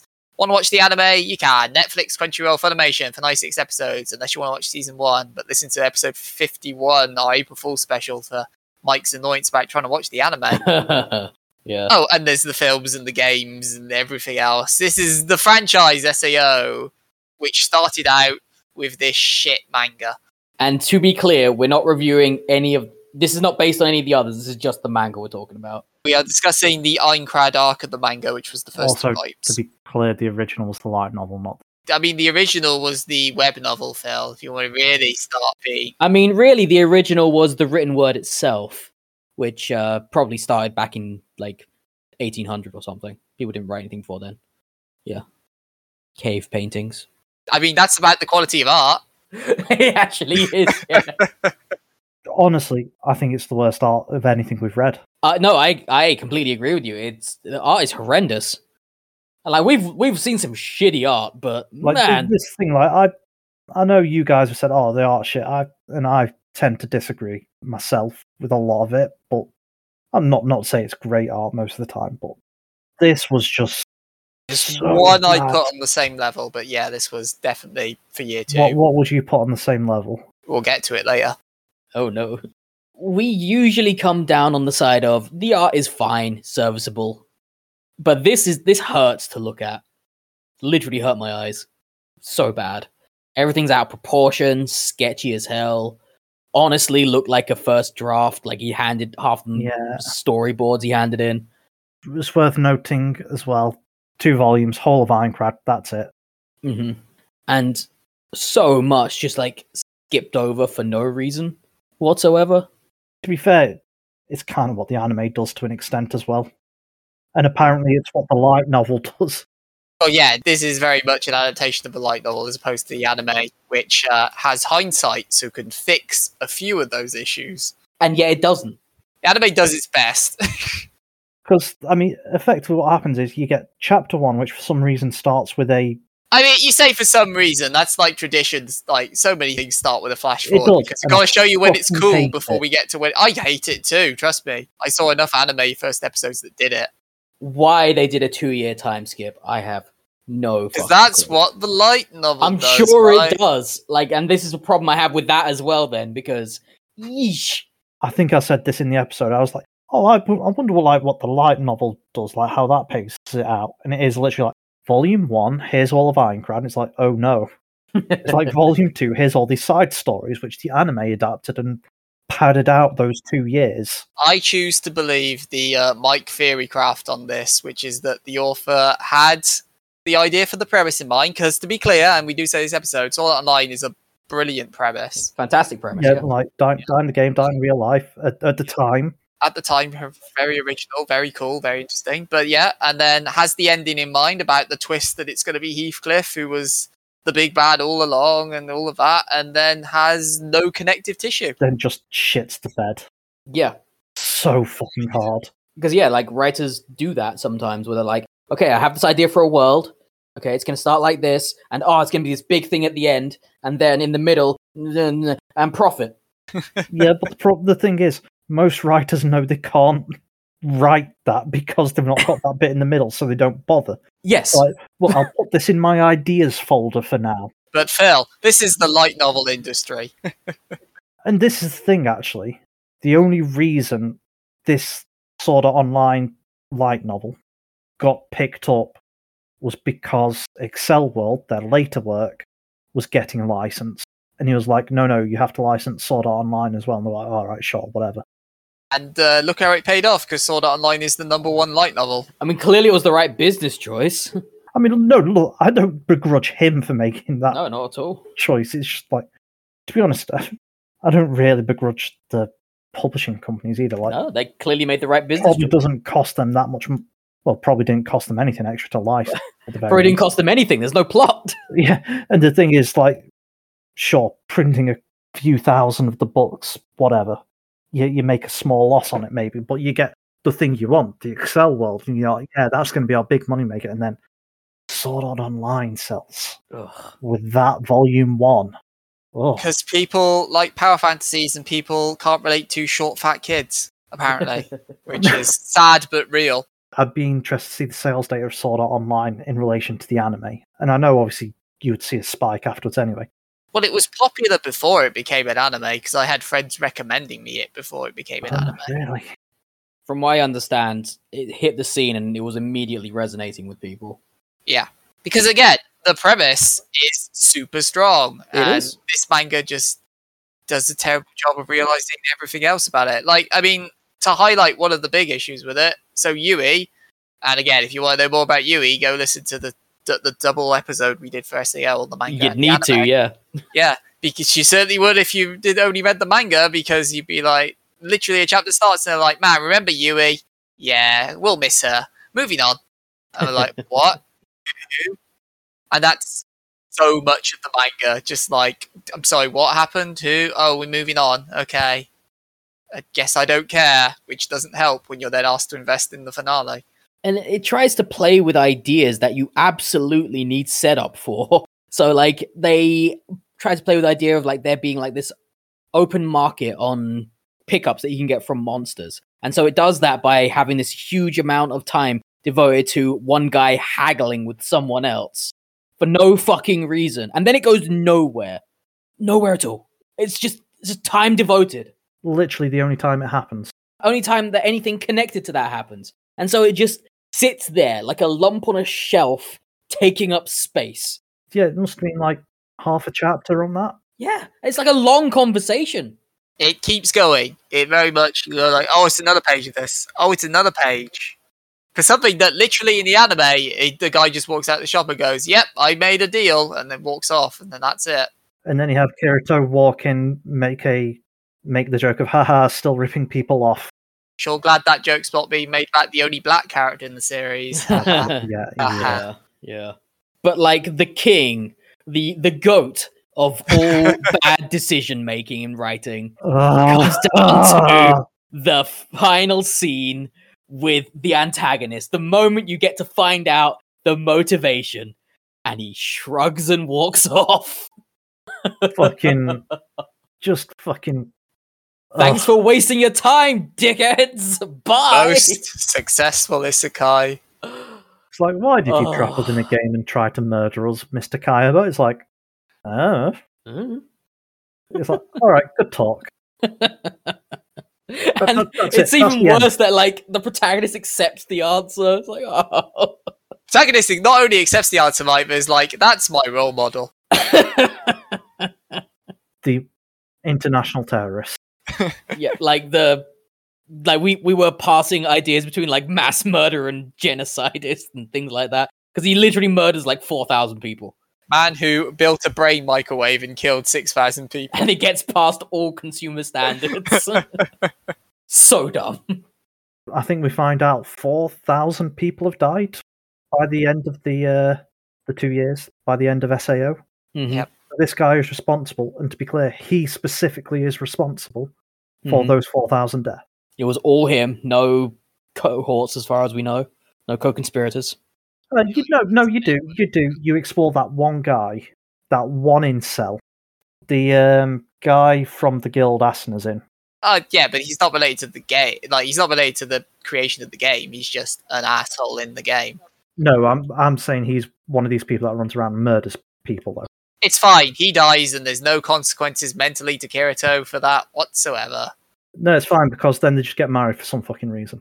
They, they get married because they love each other. That's like the thing I have the least Right, right, problem no. with. I have no problem with people getting married because they love each other. To be clear, the problem is they go from like barely knowing each other, and to be clear, Yes. they do barely know each other in the manga. Because the manga cuts so much out. the manga goes, here's Kirito. Smash cut to two years later. Here's Asuna. They're married now. Young love. Well, to be fair, they had to have a long discussion about the ethics code first. No, that's no, right. the ethics Nope. code. Enough of that. Uh, and let's not turn this into the Forgot Sword about Art that. Online podcast No, again. no, we we did two of those already. Yeah, listen to episodes 50 and 51 if you want a, a journey back through the hell that was Sword Oh, Art I forgot Online. about the ethics code. That's just. I'm sorry, that just makes me chuckle every time. It's so stupid. Just how dumb it is. You need to turn the ethics code off to fuck, but not to kill people. It's just why? Why is that even a thing? But now, focus. let me let me bring you back because now you have to pick between Spider. that and spider monsters. Have fun, kids, Honestly, it's a tough choice. because they're both shit. Not even Spider. I mean, that's fair. It's like, and I respect your choice, but at least, at least, Sword Art Online has that really strong premise. I, I at don't least care. it has that. Wasted. Do, do you want do you want me to go next then, Mike? Yeah, go for it. I pick Sword Art Online. I Oh, it's dick. the str- the strong premise and Irrelevant. It does nothing with it. Well, it does do things, but it just no, does a no, very it shit. doesn't. No, It does a doesn't. It's shit like job of realizing everything, but at oh, the end of the day, If you it's die a in the strong, game, this is die. my section. Shut up. At the end of the day, it has a strong start. A lot of the ideas at the end, while bungled, are still engaging. And if you could fill in the cliff notes, which I can because of my experience, it can make up for some of the shortfalls. Don't get me wrong, the manga is the worst version of SAO to explore, but I'd still rather have morbid curiosity over that than the absolute nonsense boredom that is Spider Monster, where it's one volume of him making out with a spider with no payoff, and then one volume of his psychotic girlfriend and her boyfriend with no real payoff. It's Sophie's choice because they're both dog shit, and Sword Art Online will lose in the next round, and I haven't even got the bracket up, so I don't know what it's going to lose to, but it will. But uh, yeah, uh, uh, regrettably, I choose Sword Art Online of the two because it's the lesser of two evils. Okay. Wrong. Disagree. Yeah, that's fair because now I'm left with a situation where I have to t- break the tie. You asshole. Man, almost like he knew that would happen. yes. so I am left in a situation where obviously I don't think either of them are going to win. So I now need to compare apples to apples here. So when I look at the two next to each Uh, other, there's a worm in both of these apples. yeah, they've they fell from the tree many years ago and have rotted into compost, but they are still apples technically.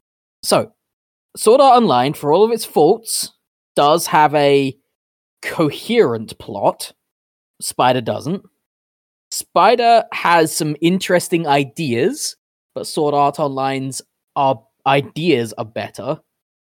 Honestly, the romances are about equal in both because you just very, very badly bungled in Sword Art Online and just weird in Spider. Investment wise, I guess I'm more in favor of Sword Art Online on that point as well because I'm invested enough to be annoyed that they didn't do anything with it, I guess. So I think I'm coming out in favor of Sword Art Online here.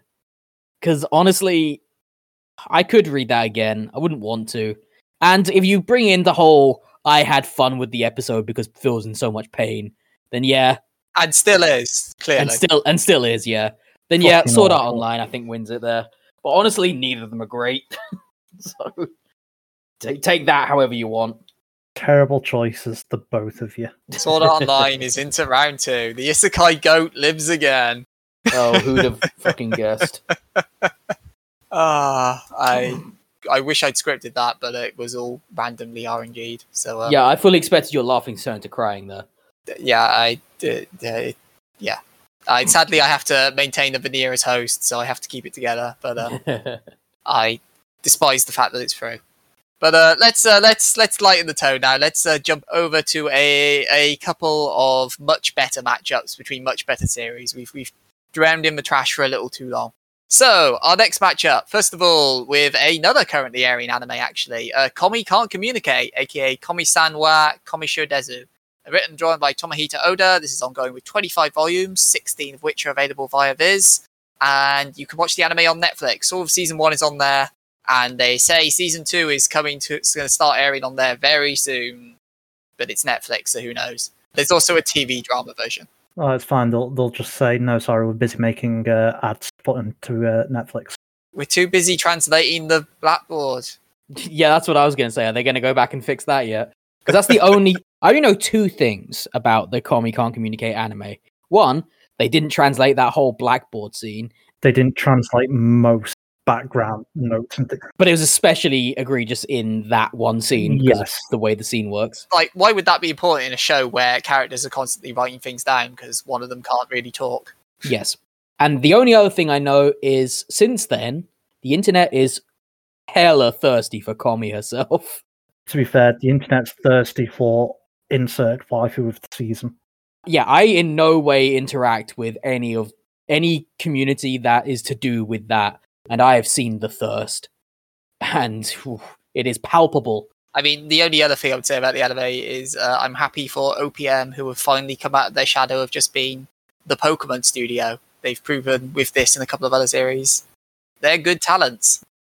Yeah, as far as the manga goes, this is the story of a girl who has some sort of inability to talk. Crippling social anxiety is probably the best way. Yeah, something to that effect. It's never like medically diagnosed or anything, but the point is she doesn't talk. And that's fine. It's about how to communicate with this person who turns out to be quite a nice person, but isn't good with, you know, people and things and communicating in general. So it's about her her new friends trying to get her to come out of her shell a bit. It's essentially the whole thing. One of the big things is she's like the school Madonna. Like everyone's like, "Oh my god, she's so pretty, she's so cool. Wish I could be friends with her," but no one's friends with her. In another example of unrealistic uh, school environments, they're like, "Oh my god, she's the greatest, she's the best, she's amazing," and like in, in the nicest way. I don't care how pretty you are. If you didn't talk, people would be like, "Oh my god, there's the mute freak." I mean, to be fair, I don't think it's expecting you to think it's a realistic school environment when it's got like a ninja and a knight and a. I don't recall those characters. the closest we got was the Chunibyo. Oh no, what am I talking about? Sorry, I forgot the Yandere. Yeah. Um. While I do remember the premise of this and the general gist of it, I don't remember any of the finer points from this whatsoever because it was ultimately very forgettable. Bullshit, Mike. She's trying to make 100 friends, and I remember most of them, so I call nonsense. That is one of the big things with the series is everyone's name is a reflection of or like a pun of who they are. I do remember that. Yeah. I remember I got very tired of it very quickly. Point is, much like Shikimori, it's a nice, wholesome thing about for the main, apart from the Yandere. Apart from the kidnapping. Yeah, ignore that, that bit. little kidnapping bit. Yeah. And and the part where Najimi's clearly bullying Komi at times. Sure, but like it's more that comes across more as childhood teasing than anything. Like, point I want to try to make, I guess, is unlike say a Shikimori, which has no plot but is wholesome. This is pretty wholesome, but also has the actual driving force of I want to make hundred friends as a plot. This is definitely better than Shikimori is. Shikimori, when I say it's forgettable, I I just mean that I forgot it. Because when you're saying all these things, yeah, I do vaguely remember them, and obviously it has a plot involved. Uh, Shikimori didn't, and this is definitely one of the better ones we have read, and it is more wholesome. Uh, I remember not really enjoying it though because it still felt very, very bland. I'm gonna assume you said nothing fucking happened, and I argued that because that sounds like a remember. thing we do. It would probably, yeah. I mean, go back and listen to the episode and find out because I legitimately don't remember my opinions on this. I remember it existed. I remember the, uh, I remember the premise, vague plot, but yeah, all this, all these characters you're mentioning, I don't remember any of those. I don't remember them being particularly standoutish because I remember that the whole point was mostly revolving around Komi, this female character, and the male lead as well, and him trying to get her to be better at communication and come out of her shell a bit. And that was really it. And that in itself is fine. It's wholesome. I vaguely recall, and I could be wrong here, but this might be the episode where you said pretty early on, I don't know how we're going to do an episode on this, nothing happens, and then it was about two hours. Yeah, To be fair, I feel like Mike says Classic. that quite a lot. I do say that quite a lot. Classic Mike move. How shall we move on to what Komi's up against? Sure. Cool. Uh, this is actually uh, one of Phil's choosing, another one of our uh, Xmas shorts. How to Make an Invisible Man, Tomei Ningen no Tsukurikata, written and drawn by A.G. Masuda. This is uh, finished at one volume, although it's not been licensed, and I would not, there's no anime, and I wouldn't expect one unless you got an OVA. But a bit late for that. Uh, this was this was all right, apart from one of the final reveals. I remember this one being it was one of our one shots, and I remember it being a very very interesting idea because it wasn't necessarily about literal invisibility. It wasn't your power fantasy of like getting superpowers or anything like that. It was literally about a guy who decided, "What if I'd never existed?" and allowing that idea to spread into his actual life, like giving into the impulse and like, yeah, what if I didn't? And he actually starts to become invisible, not in like the traditional, literally transparent sense, but in the people just start forgetting him around him and they like can't keep memories of him. And it's happened slowly. And over that period of time where he realizes it's happening, he starts to regret and he starts to try and find what is his links to the world. And he gains an appreciation of like of like his place in the world and what he means to other people and stuff along the way. And then at the end of the thing, he come, becomes solid again, I guess, visible again. And it's all a lesson learned. And so it's an interesting idea, and it plays with a single idea. I also remember it requires you to just hand wave or yada yada a lot of stuff along the way. Like it never really explores the idea of It doesn't explore. Is definitely the theme. Like when you start to think about the concept of him non-existing but still Yeah, being yeah, able to don't get me wrong, interact. there's definitely issues that it doesn't go into. Oh, there's a big issue. We'll ignore that one for now. Oh, is that you just want to ignore ignore the uh No, no, no. I'm just saying. we- Well, uh, all right. it doesn't explore ideas of like what if he picked up a drinks can and threw it at someone. It doesn't explore anything like that. And like it doesn't explore the fact that he clearly exists, so he still needs to like eat and stuff. It doesn't explore anything like that. It's literally just focused on the one idea, which I suppose is probably a good thing because it was in a one shot. yes. It's better that it doesn't get bogged down. Yeah. And like, it explores ideas of like, can you truly be forgotten by the people who mean the most to you and Mm. shit like that, which is especially galling because his family forgets him. But yeah, Well, which which brings us on to the other point, doesn't it? Which sure as we allude does. to. You Yeah. you meet another invisible person who is the antagonist of the story, I guess. I guess.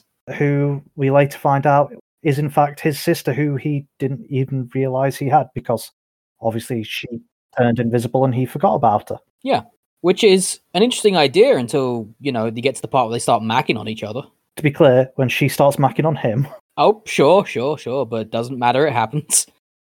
It comes out of nowhere. Like it really is. It does feel like the writer intended for it to be like this weird sort of like para romantic thing, and then put it down for a while, and then forgot that they were doing that, and like, oh, we're actually brother and sister. well, I, I think you could have had something where it was like actually they used to go out or something. They weren't brother and sister. Oh, there are many ways it could be wholesome and not later drop that they're family. To be honest, they don't even necessarily have to drop they are family. They could have just dropped the she max on him. Either one. You can drop Yeah, one or yeah. the other. Making it both is weird. Yeah, it, it's just why, why was this done? It doesn't really do anything. Doesn't advance the plot in any way beyond the fact you have one little sort of throwaway line from another character that happens to be there. Like, if it's a choice between the two, I would definitely be dropping the kiss and keeping the quite neat reveal. Yeah, absolutely. So that's very distracting. Fr- frankly, it doesn't really derail the plot all that much. It's just a, a sore thumb sticking out. Yeah. Yeah. And It's again, like notable. in the context of I think there's only like eight or nine chapters of this, it is a complete story. And while there are elements when you think about it, you're like, oh, but what if you did this? What if this happened? It's not really like it tells its story around its three players, and it does that well. Yeah, it a one volume and done. So it just does. It's not worth going into that sort of detail of oh, but what if he tried to do this, that, or the other? It's like nah. yes. And but then uh, it likes to play with other ideas, like because he comes back to back to life, back to he becomes visible once again, and the idea of that is you come back when you realize you can't truly be forgotten, or you realize you that you find a place to belong. yeah, like you find your reason for being, kind of thing. And so it plays with that idea, and then at the end of that, like the very end, you see like his sister has also Yeah, you you get a little epilogue where he's together with the girl he likes, and they have a kid, I guess. Then his sister walks off a boat and is like, ah, she has also found her reason to be here, kind of thing. If you can forgive the part where they start macking on each other, then this all comes down to your enjoyment of this comes down to whether or not you can get on board with the point it's making, the point it's revolving around. The whole idea of finding where you belong and what if you just sun- suddenly stopped existing, that sort of thing. It's a story that's been told a bunch of times, but never quite in this way. And it all comes down to that because the story doesn't really focus on the complexities of the mechanics of the world or anything like that.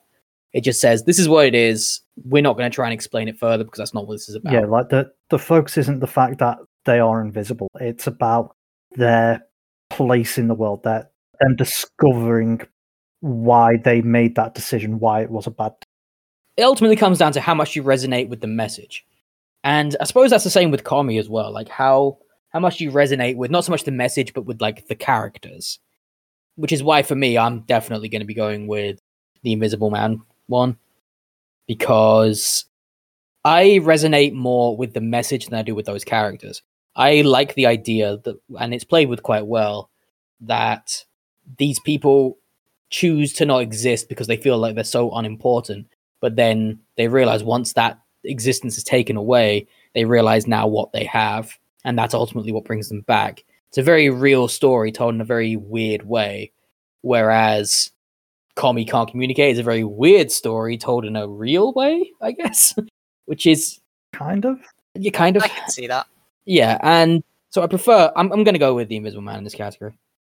Fair enough. I mean, for me, I feel Invisible Man definitely explores more interesting ideas and is obviously a rounded story by the virtue of its one volume and done.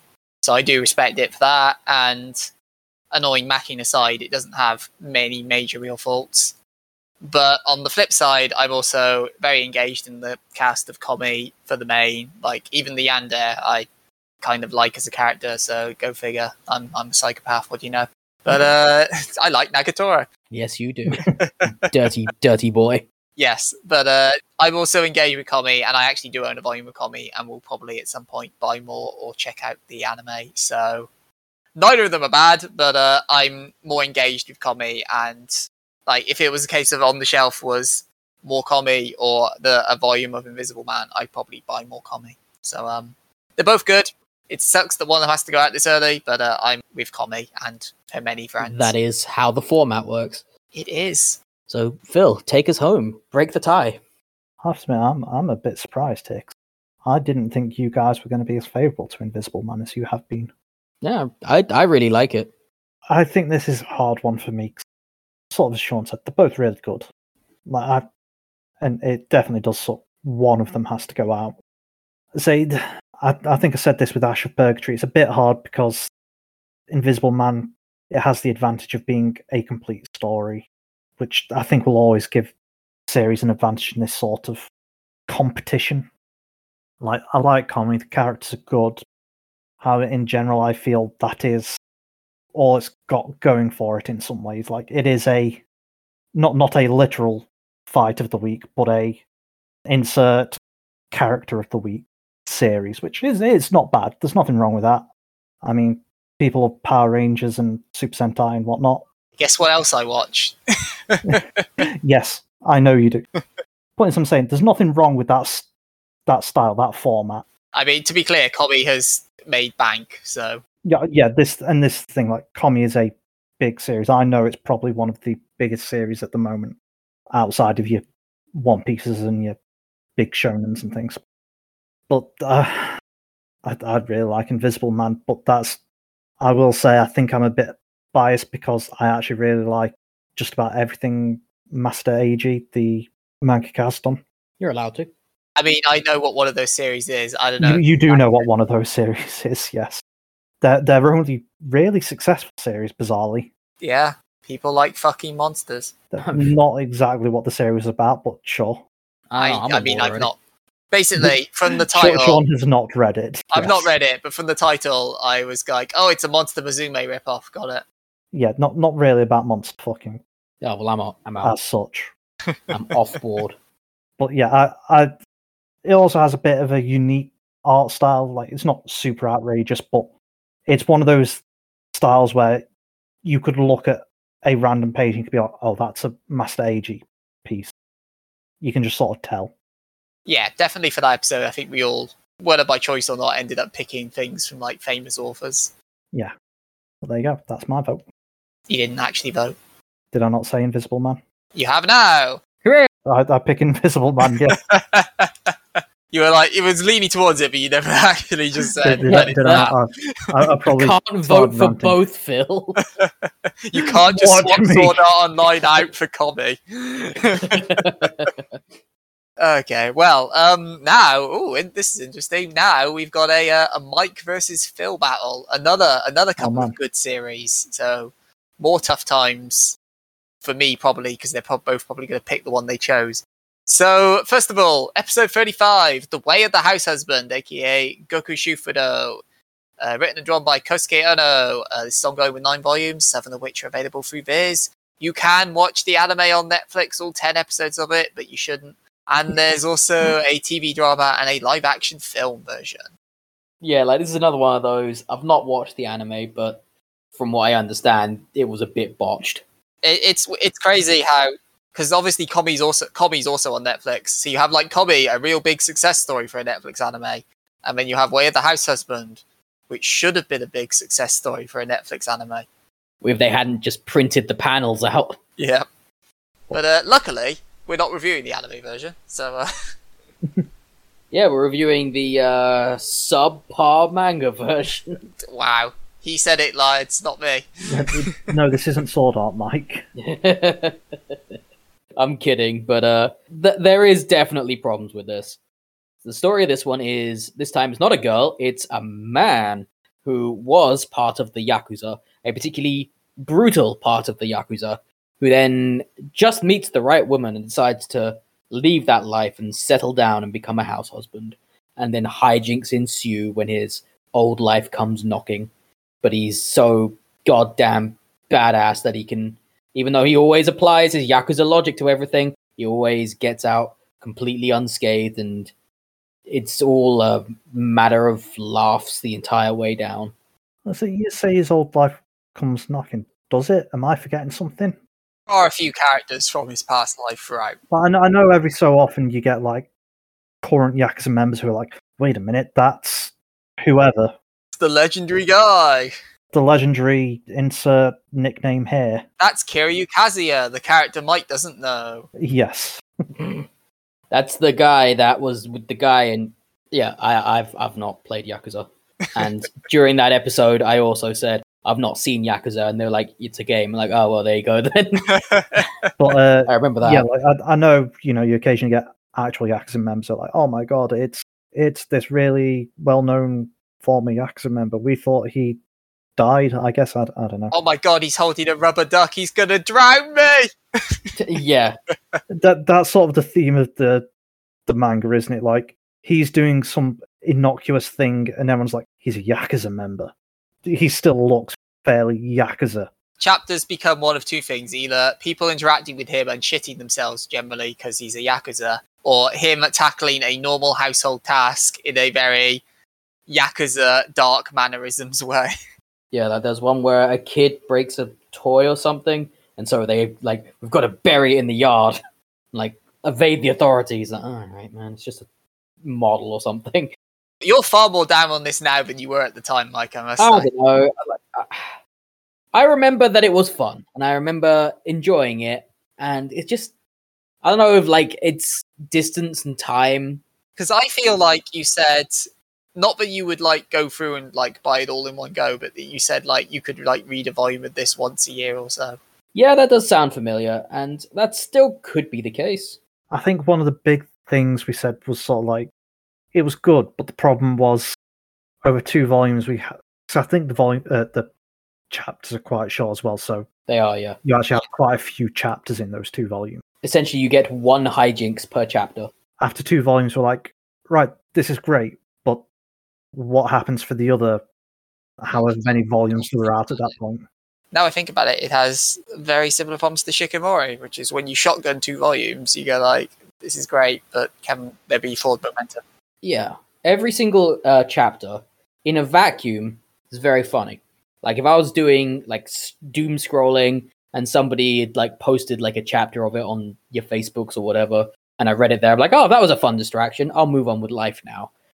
So yeah, I would enjoy this like once or twice, like in a vacuum, because they are charming and they are funny. They are very silly, but it gets to the point where it's like, okay, I get it now. You know, like we've been here, we've done that. Can you evolve it a bit, please? And to be fair, it's always different and somewhat unique in each instance. Like it's just a different aspect of life. And like it's fine.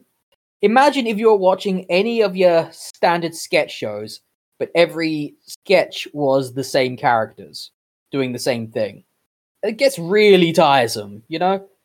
And I think this is good.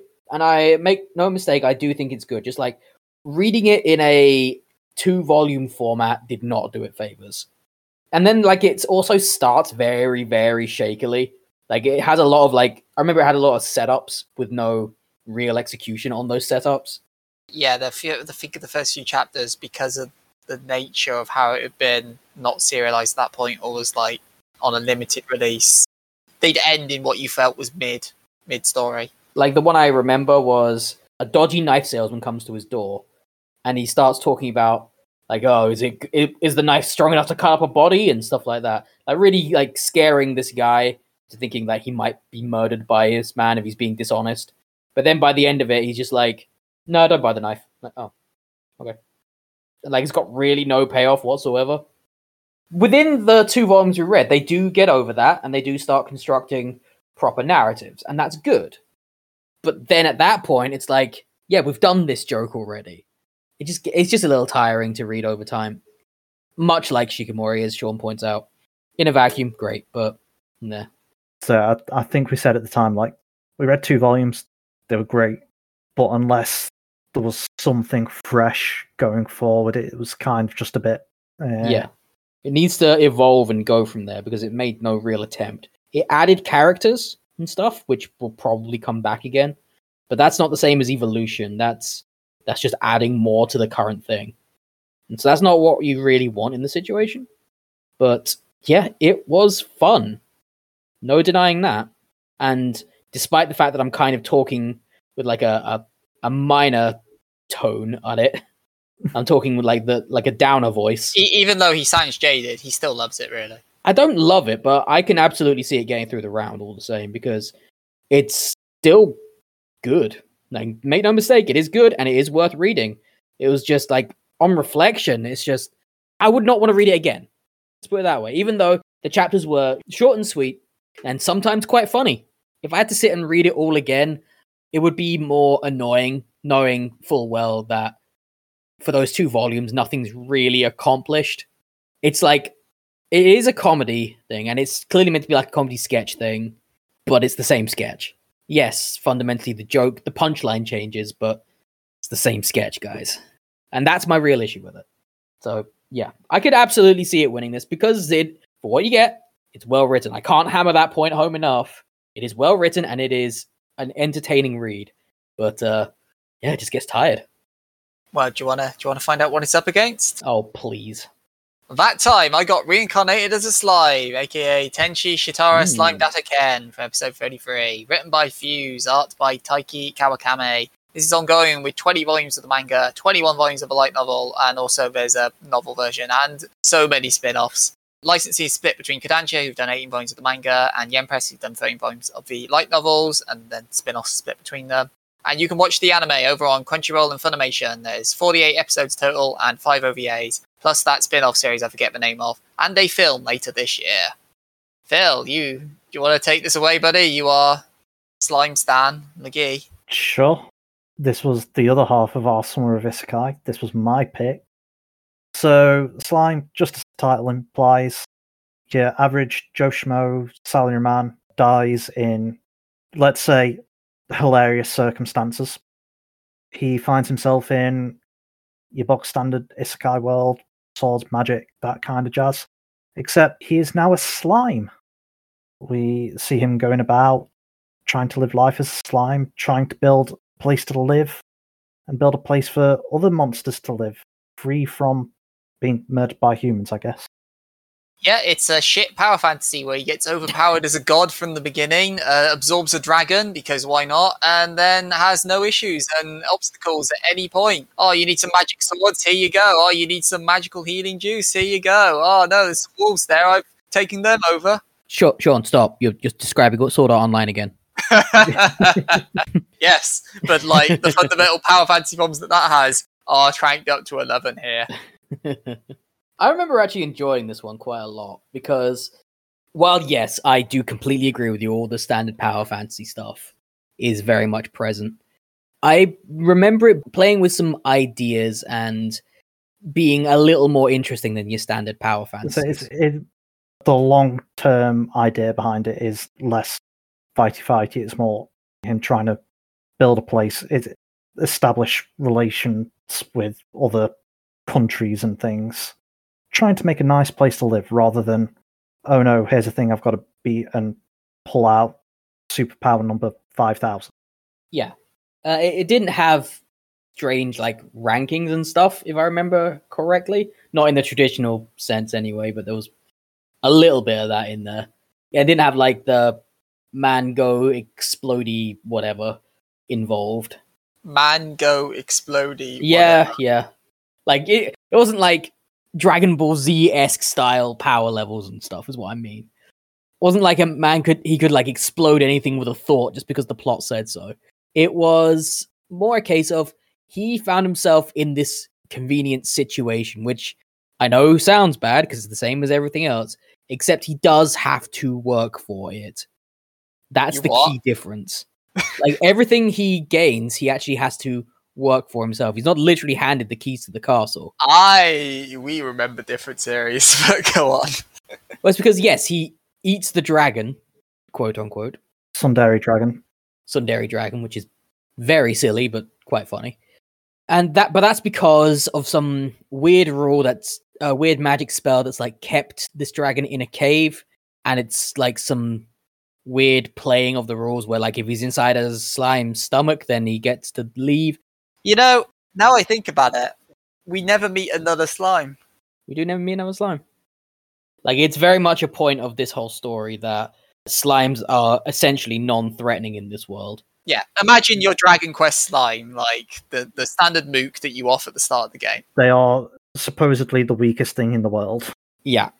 And this is why I'm saying it's like he works up to it. because he literally has to get everything. Like he starts by absorbing the ability to see and smell and and like hear and stuff.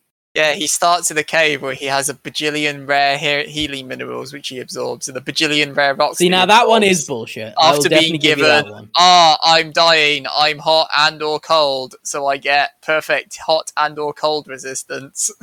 No, the one I will call BS on is like the healing herb thing. Because he spends like the first however long of his new slime life just eating rocks. Because why not?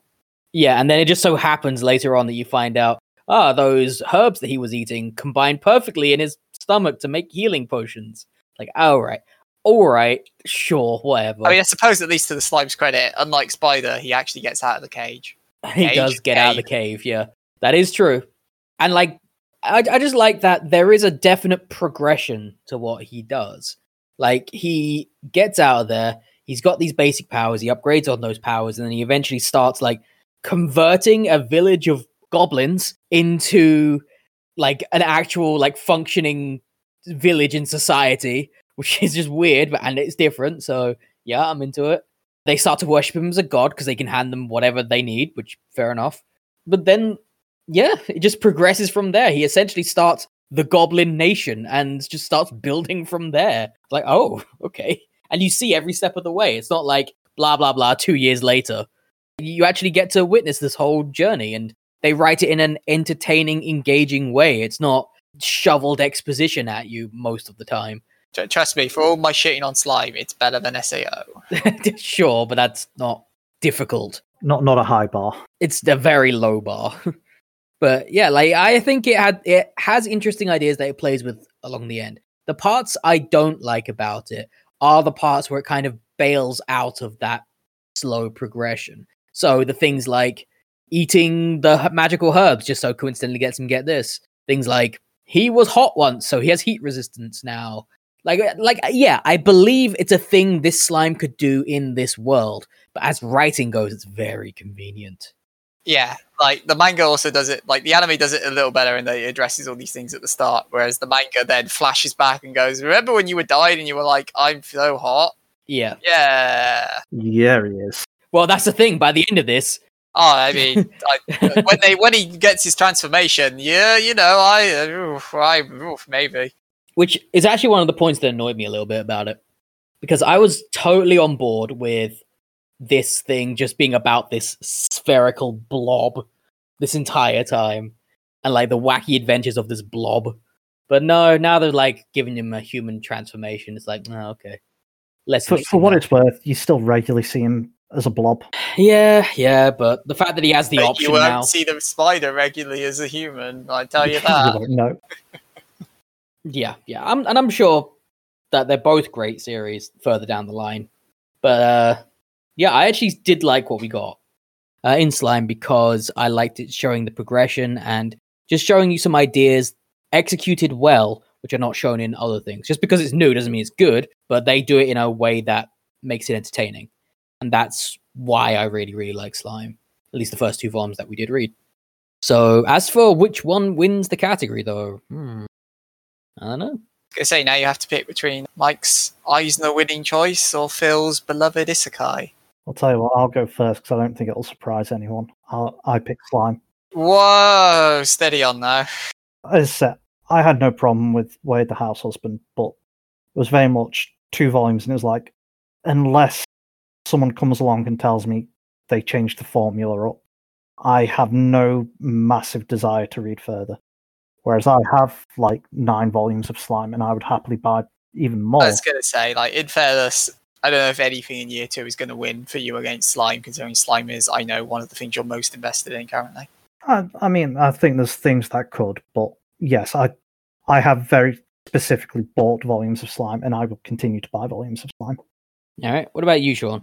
Uh, do- what do I pick? Well, uh, do I pick the pretty decent comedy that kind of runs out of steam because it lacks forward momentum, or do I pick the decent isekai but that I despise all the power fantasy elements of because I think it is some of the most egregious in all of isekai? I, I, I, uh, I trust you to make me go before you. Yeah. I guess I ultimately, if it was like, which one would I like to revisit? House Husband is neat, but I would need to know that it actually did something more than what it currently is. Whereas Slime, for all of my faults in it, does have elements I can latch onto and enjoy. And I did, in fact, watch the anime for a bit until I fell off because of all the power fantasy nonsense. But I can see a world where I get back into slime as of what I know currently. House husband, not so much. So I guess I'll vote for slime. Whoa! I know I hate myself, but here we are. So to be clear, there I've I voted slime through and Phil's voted spider through. So there you go. Peace in our time, Mike. as far as I'm concerned for this one, yeah, I'm just sort of thinking about this and like which one would I like to go back to? I would probably, just due to my own personal tastes, I would probably go back to Slime over Of the House Husband. But of the House Husband is really very good. So while I know my choice is redundant regardless, because there's already two in favor of Slime, it is actually a tough choice for me if I if we go to an alternate reality where I'm the deciding vote, I would probably also stick with Slime on this one, I think. Because it does suck to see uh, where the house husband go, because while I had a more dour attitude towards it, it is very good. And if you get the opportunity to read it, you should. I don't think any of us regret reading those two volumes or anything. No. Oh God, no. It's just when you're looking at it, it's like, great, I've read those two volumes. Do I have a reason to read more than those two volumes? That's the thing. I think there is reason to read them. And the only reason I'm picking Slime over House Husband is because I have to pick one. And I would gladly own both of these. And I would gladly go back to the shelf and read one chapter of Way of the House Husband and then pick up Slime and read an entire volume of it. So ultimately that's where this comes to. It's a it's got more like interest for me. And so unfortunately that's where it is. And look at him there lying because he doesn't buy manga. I'm just saying if we're in this parallel universe, remember? True. Yes. Moving on, and speaking of fucking, it's time for two series oh, about Oh, no. romance. no, no, let's skip this one. let's skip this one. I don't want to do this one. Do you know what's coming up, Mike? Have you Well, put you're it talking together? about fucking, and I don't think we talked that much about fucking this year. And so it's got to be one of them has to be Kiss Exes. Whoa, okay, that's what Mike thinks. so first up, World's End Harem, aka ah, Shimatsu Oh, no Harem. Oh, yeah, oh. that was a thing. Yeah, uh, written by Link, art by Kotaro Shono. This is ongoing with 14 volumes in the spin-off. Uh, Seven Seas have released the first 12 volumes and the spin-off, and you can watch the 11 episode anime on Crunchyroll because it actually did air in the end. Because I'm, I'm just thinking about this. I think we only actually did two manga this year that are directly about fucking. And that means this bracket is World's End Harem and Kiss Exes. Uh, you don't know what it's against. I don't, but. Ugh. When you say directly, does that mean you're ignoring Redo of a healer here? Yes. Okay. Absolutely. Because that's not about fucking, that's about sexual assault. you should always ignore redo of a healer. You absolutely Yes. should. Given the opportunity to read it, you should not. Not. Whoever told you to read it, slap them Stop hard. being friends with them. But this one, though, honestly, is not a whole lot better than Redo of a Healer. This is how far can you go up to the line without it actually being hentai? Without it actually being sexual assault, yes. This was the one where the main character has some disease that I forget exactly which. Uh, multiple sclerosis or something. And through the wonder of future technology, he's going to be cryogenically frozen for five years while the AI comes up with a cure. And five years later, he gets unfrozen. And apparently, there was a deadly, deadly virus called the MK virus. It's the Milton Keynes virus. The Mortal Kombat virus. that killed basically every man on Earth, except those with multiple sclerosis. who also happen to be in cryogenic stasis. Yes. But there's no cure for this virus yet. But because uh, our main character is immune to it, he's got to get to boning. Because, you know, the way you repopulate a species is to have just enough, or just just little enough genetic diversity to father a third generation. I think we did actually look this up in the We did. I think the numbers did work out just just about, yeah. But it doesn't it doesn't eliminate the the icky factor of it. Oh no, but I remember this debate in the episode. Like you were very Yes. caught up on that one. I was like, if it's the end of the world, yeah. like you've got to do what you got to do. And Mike was like, nah, just kill them all. Just end the species. Because well, my argument was, if you've gotten to that point where this is required, you're fucked already. Uh, like the, the yes, yes, you are. gone. they straight up attempt sexual coercion. They sleep with him. That one of them gets naked in the shower with him and forces him to drink alcohol. And Don't they like tie him to a chair and start straddling him at one point as well? that's another faction of people. But yeah, yes, there, there's essentially a faction of people that are like, no, no, don't give them a choice in the matter. Just get fucking. yeah. If we if we send these drug-addled girls after him, um, he'll have no choice. Yep. Yep. The people who had been like straight up porno logicked into it as well. Like, uh, oh, we've given you this drug which makes you super horny all the time. Ah, fuck off. But like, of course, the anime version, so it's like crazy powerful. And then the final half of like volume two just decides to take a left turn and be like, let's focus on this kid. Oh no, there's another guy before that. Oh yeah, okay, yeah. There's stud book fuck gay, but you know, here's number three who got bullied at school because he was Is he called like old grandpa or something? Because he was slow and slow grandpa. That was it. He was Yeah. slow and had grey hair because he And was like was- sickly. just frustrating that suddenly the story had left turned into let's focus on this kid and his problems. And I'm like, can we get back to the actual plot? It was starting to move forward. It was vaguely starting to move forward because also the main character, big air quotes there, uh, he was also like this prodigy scientist man. Like, I'm gonna work on the cure myself, and so he's gonna single-handedly solve the thing that all the world's AI have not been able to solve in five years. Oh, I also just fucking remembered they spend a long time in this explaining as to why it's gotta actually be fucking. yes, I do remember. You got to get it straight from the source. Yeah, you gotta get it fresh from the dick. And it can't be like picked up from there, carried over there, and thrown in there. Yeah, they can't. They can't do artificial insemination. Sperm banks are no good. Got to be fresh from the dick. It's gotta be fresh. like in that moment. Like, "Oh," they spent a long time doing that, essentially convincing us that it has to be this straight up porno logic. You can't do it any other way. I'd like. I'm sure there was probably other things they were saying. Oh, it has to be like this, that, the other. To an extent, I understand why they have to do that because otherwise it is just yeah. Why don't they just do this and then all the problems solved? Yes. But yeah, it, it's also it could have just one paneled it. It could have just been Could have, yeah. the the virus destroyed all sperm samples that were frozen. I, I don't know.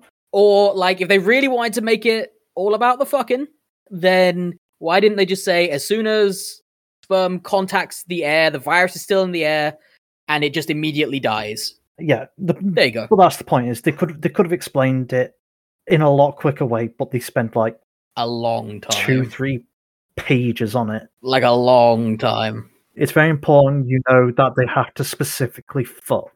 Yeah. Yeah. So yeah, that's a thing they spend time doing. They progress what little plot there is, I guess. This is also the the manga where he runs out the building after waking up and a woman goes like, "Oh my god, a man!" and starts to grope all over. him. Reasonable reaction in the Yeah, th- this thing, like, I don't mind that reaction. I think the weird part of the reaction was she was like, "Oh my god, a man! I'm going to run the fuck away. That's scary." It's like it was only five years ago. You know what a man looks like. I was like. going to say, like, people still know what. Oh, yeah, 'cause then there's his sister as well, isn't there? Yes, she's still in there. Although, in fairness, she hasn't tried to bang him yet. I- Yet. She, she, yeah, that's the thing. The, the yet was the thing. Like, Yeah, because she looked like she was down for it. yeah, like just the way she was talking and acting around him. There's like siblingly sibling love, and then there's that. You, you want sibling love, Mike? Mhm. Oh man, is it is that actually what's coming up? It's it not is. That. It's a maiden in love with a maiden boy, aka Otome Danshi ni Koisuru Otome, written drawn by Mujirushi Shimazaki. Uh, this is finished at five volumes, but hasn't been licensed, and there's no anime. Will Mike remember what this one is? That's what I want to know. No, what the fuck are you talking about? Go on, hazard a guess, Mike. Hazard a guess. Um, wait. So say the say the title again. A maiden in love with a maiden boy. So what I'm thinking is we read a story about a boy that wears dresses and somehow convinces everyone that he's a woman and then a gay woman says yes we are we are women and we are lovers and he's like actually i'm a man Not You got the first bit right, wrong. and then yeah, yeah. There's no gay women lesbian bit, but you, you're right. It's cross dressing. did i accidentally describe a better plot No, I like this one, so no. fucking i'm gonna i'm gonna need to find this on MangaDex It's again about a. Uh, cro- this was our four koma. This was our the four koma we Yes. referenced earlier. oh the Twitch okay comic. Uh, Yeah. Guy cross dressers and a girl who is has androphobia. Is that right? That's the one. yes okay Uh, no, no, scared I, scared of men, basically. I remember now Is saved by him one day and it's like, Oh my god, thank you. Like you're such a nice lady. And he's like, Actually I'm a guy. And she's like, Oh my god and they become friends because she's actually alright around him because she doesn't view him as a guy. even though i remember he still identifies as male He does still identify as a which is Yeah. fine to be clear. Yeah. yeah, Yeah. And then it basically becomes like a love. The two volumes we read is like a love square because there's another. There's like a couple of other friend characters who get introduced and and it's all very sweet and very cute and I really liked this one because again, don't get me wrong, because it's a four koma especially, it's not tons of plot and character development and all that, but it is like just a sweet romance story. this actually has way more plot than like Shikimori does. Yes, in that it has one. Yeah, and like this is an example of using a much smaller format in the four koma sense and actually fleshing it out, like actually having a coherent plot. Like I remember this one wasn't really all that bad. It was a little little strange in some of the logic they used at times, but it was yeah, it was actually decent. And because I remember there was one part with the not boyfriend character that wanted to be the protagonist's boyfriend, but of course she's got androphobia. The I mean, I'm Im- going to say male friend, which Yes. is not Yeah. the, the male friend of her Yeah. best friend. Yeah, yeah, so he decides to get around this. He's also going to start to learn to cross dress, and he gets like really into it. It's like, oh, okay. It's just, it's not what you would have expected to happen in this kind of story, but it is very, very sweet and it's very, very wholesome. I remember that. Yep. And to be That's pretty clear, much all I remember. to be clear, it doesn't like there are jokes in it, but it doesn't play the ha ha ha. They're a cross dresser. They're a trap. It doesn't go for that kind of joke or derogatory laugh. It's it's not yeah. meant to be an insult in any regard. It's meant to be a different but wholesome story through and through. Yeah, it's it's a it's a very like nice cutesy series, even if there isn't necessarily the most substance to it. I mean, it's still a four koma, and they have a limited format there, but they still do a lot with it. And that should be commended. If this thing is never meant as like an insult or anything like that. It is wholesome yeah. and So good. One of the big things is obviously with it being a four koma. Say we normally read two volumes, so ballpark two hundred pages. But with a four koma, that is two hundred chapters in comparison to say like eight to twenty chapters, depending on if a series we're reading is weekly or monthly or whatever. Yeah. I mean, you'd hope to have some development by the end of chapter 200. Yeah, it's weird 'cause, like all these different formats obviously have their own advantages and disadvantages. But obviously, when we're like two volumes, this what we've read, this how we feel. Sometimes it can skew things one way or another in some ways. Yeah, I do vaguely recall Mike getting a bit tired, maybe or burned out because he had to do like two. Even though realistically, it's the same amount in the 200 chapter format. It was like, oh my god, Yeah. I'm still going. yeah, like it, it went on a bit because of that. but I having a lot of separation and even straight up only just remembering this existed just now, I don't look back on it negatively. I, I look back on it fondly, I think. So I believe yeah. this was the episode of Three Cis White Men yes, three cis white men discuss Fixing the World. I mean it's been more than one, let's be honest. yeah, but I think this I think this was the originator. Was it okay? I Priest think. this man, save Yeah. the world again. But yeah, this one overall, nice. Like nothing nothing wrong with it. So that le- that means three cis men. We have to make our choice. Do you want Main in cutesy cross dressing or do you want Men in love. hardcore fucking? Uh, Maiden in Mike love. chooses maiden in love. Can I combine the two? no. I mean, yes, but that's a different series. That's a discussion for you and your girlfriend. Screw the girlfriend. Discuss it with me. Uh, Uh, yeah, yeah, ma- I'm, I'm, I'm choosing Ma- Maiden Maiden. Love. Yeah. Uh, I don't know. I like them both. Um, Uh, Do you? do- do you? yeah, I was I was positive about Worlds and Harrow. Like, Oh, like, oh, okay, like this thing. I think World's End Harem has a fine premise. Yes, yes. It is, as is often said, why the last man, the manga. Though I feel that's a bit harsh on why the last man. They take the same idea and run from But there. yeah, it's, it's the same idea. Men have disappeared, sort of, from the face of the earth, and gotta do whatever, depending on which one you're reading. Or whoever.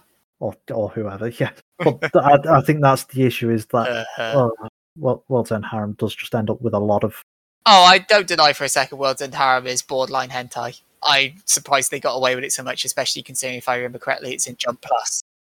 But uh, yeah, I like them both. I do want to buy both of them. I haven't bought Worlds End Harem yet or watched it, although I don't know if I'd watch it considering anime usually struggles a bit more when you're on the risque end of things.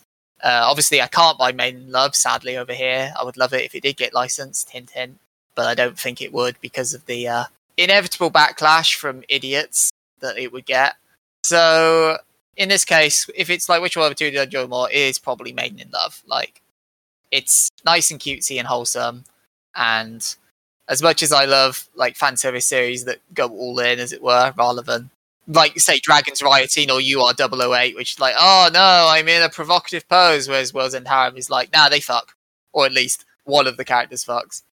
Yeah, I, I like them both, but of the two are probably Maiden in Love. I, I'm disappointed that Maiden in Love I can't buy. I, th- I think the big thing for me as well is like Maiden in Love is something you just don't see a lot of. Yes, that too. Whereas, while you might not be able to see exactly World's End Harem, there's probably several series out there which are similar enough you could get your fix. I mean, it's Why the Last Man. Sure. Go I, to I suppose I was thinking more on the fan servicey side of it. I yes, guess. if I just focused on the porn, Phil, I could go to like N Hentai or something, and there you, you know, go. for a I don't mean just focusing on the porn. I mean, which which which uh which website? Just uh, say, the, say the entire URL. Which website? Just so I just so I know. The website is our next matchup, Mike. Do you want to dive into that one? No. Just direct yourself to over to uh, www.aliceacademy.org, Ew. aka that. Gakuen Alice. Written and drawn by Tachibana Higuchi. This is finished at 31 volumes. Tokyopop did do the first 16, although as we explored in the episode 30 at the time, good luck buying that because they went dead. There is a 26 episode anime, which is available in some regions on Crunchyroll, and there was at the time a GBA game, a PS2 game, and a DS game. Yeah, this was one of those got weirdly popular, and you just don't Yep. know why. Earlier on, uh, I said that there was a series I felt was as bad as Sword Art Online in the art department, and this is it Yeah, because fair. it's shit. I do think, like, just from what I can remember, I do think Sword Art Online was still worse. Sword Art Online is worse quality wise, but I could tell what was going on in that. Whereas in this time, I've got pheromones, which means there's like very light shading on some parts of the panel. This was very much like I'm going to describe the entire plot right now. S- My Hero Academia, but worse. Yes, I mean that's a starting point. I, I mean, I could describe a plot point where uh, Professor uses pheromones to get a young ten-year-old girl, I think, into bed with him. Yeah, that does happen. That happens. There's nuance and like asterisks to it, but that is the cliff notes of That is literally what he's doing. Yes.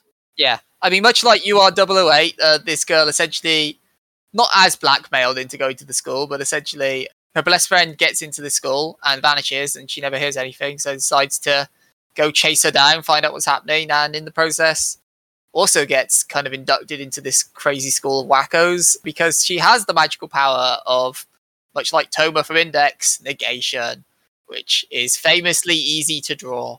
Her power is to turn off other people's powers, which is not a, not an original idea. It's not. Uh, I believe I referenced the X Men character a lot in that episode because it's the one I know. Yeah, 'cause to be fair, while you said My Hero Academia, you could also just say X Men. Yeah, but this is more. The parallels were more. Person wants to go to superhero school but can't, and then realize at the last minute they can. But yeah, it's it's just not very good. Much like most of the stuff we we've covered in this show, it's just every time they try to use a new idea in this, it falls so flat because it leans towards the pointless of just adding in a bunch of fluff for the sake of it.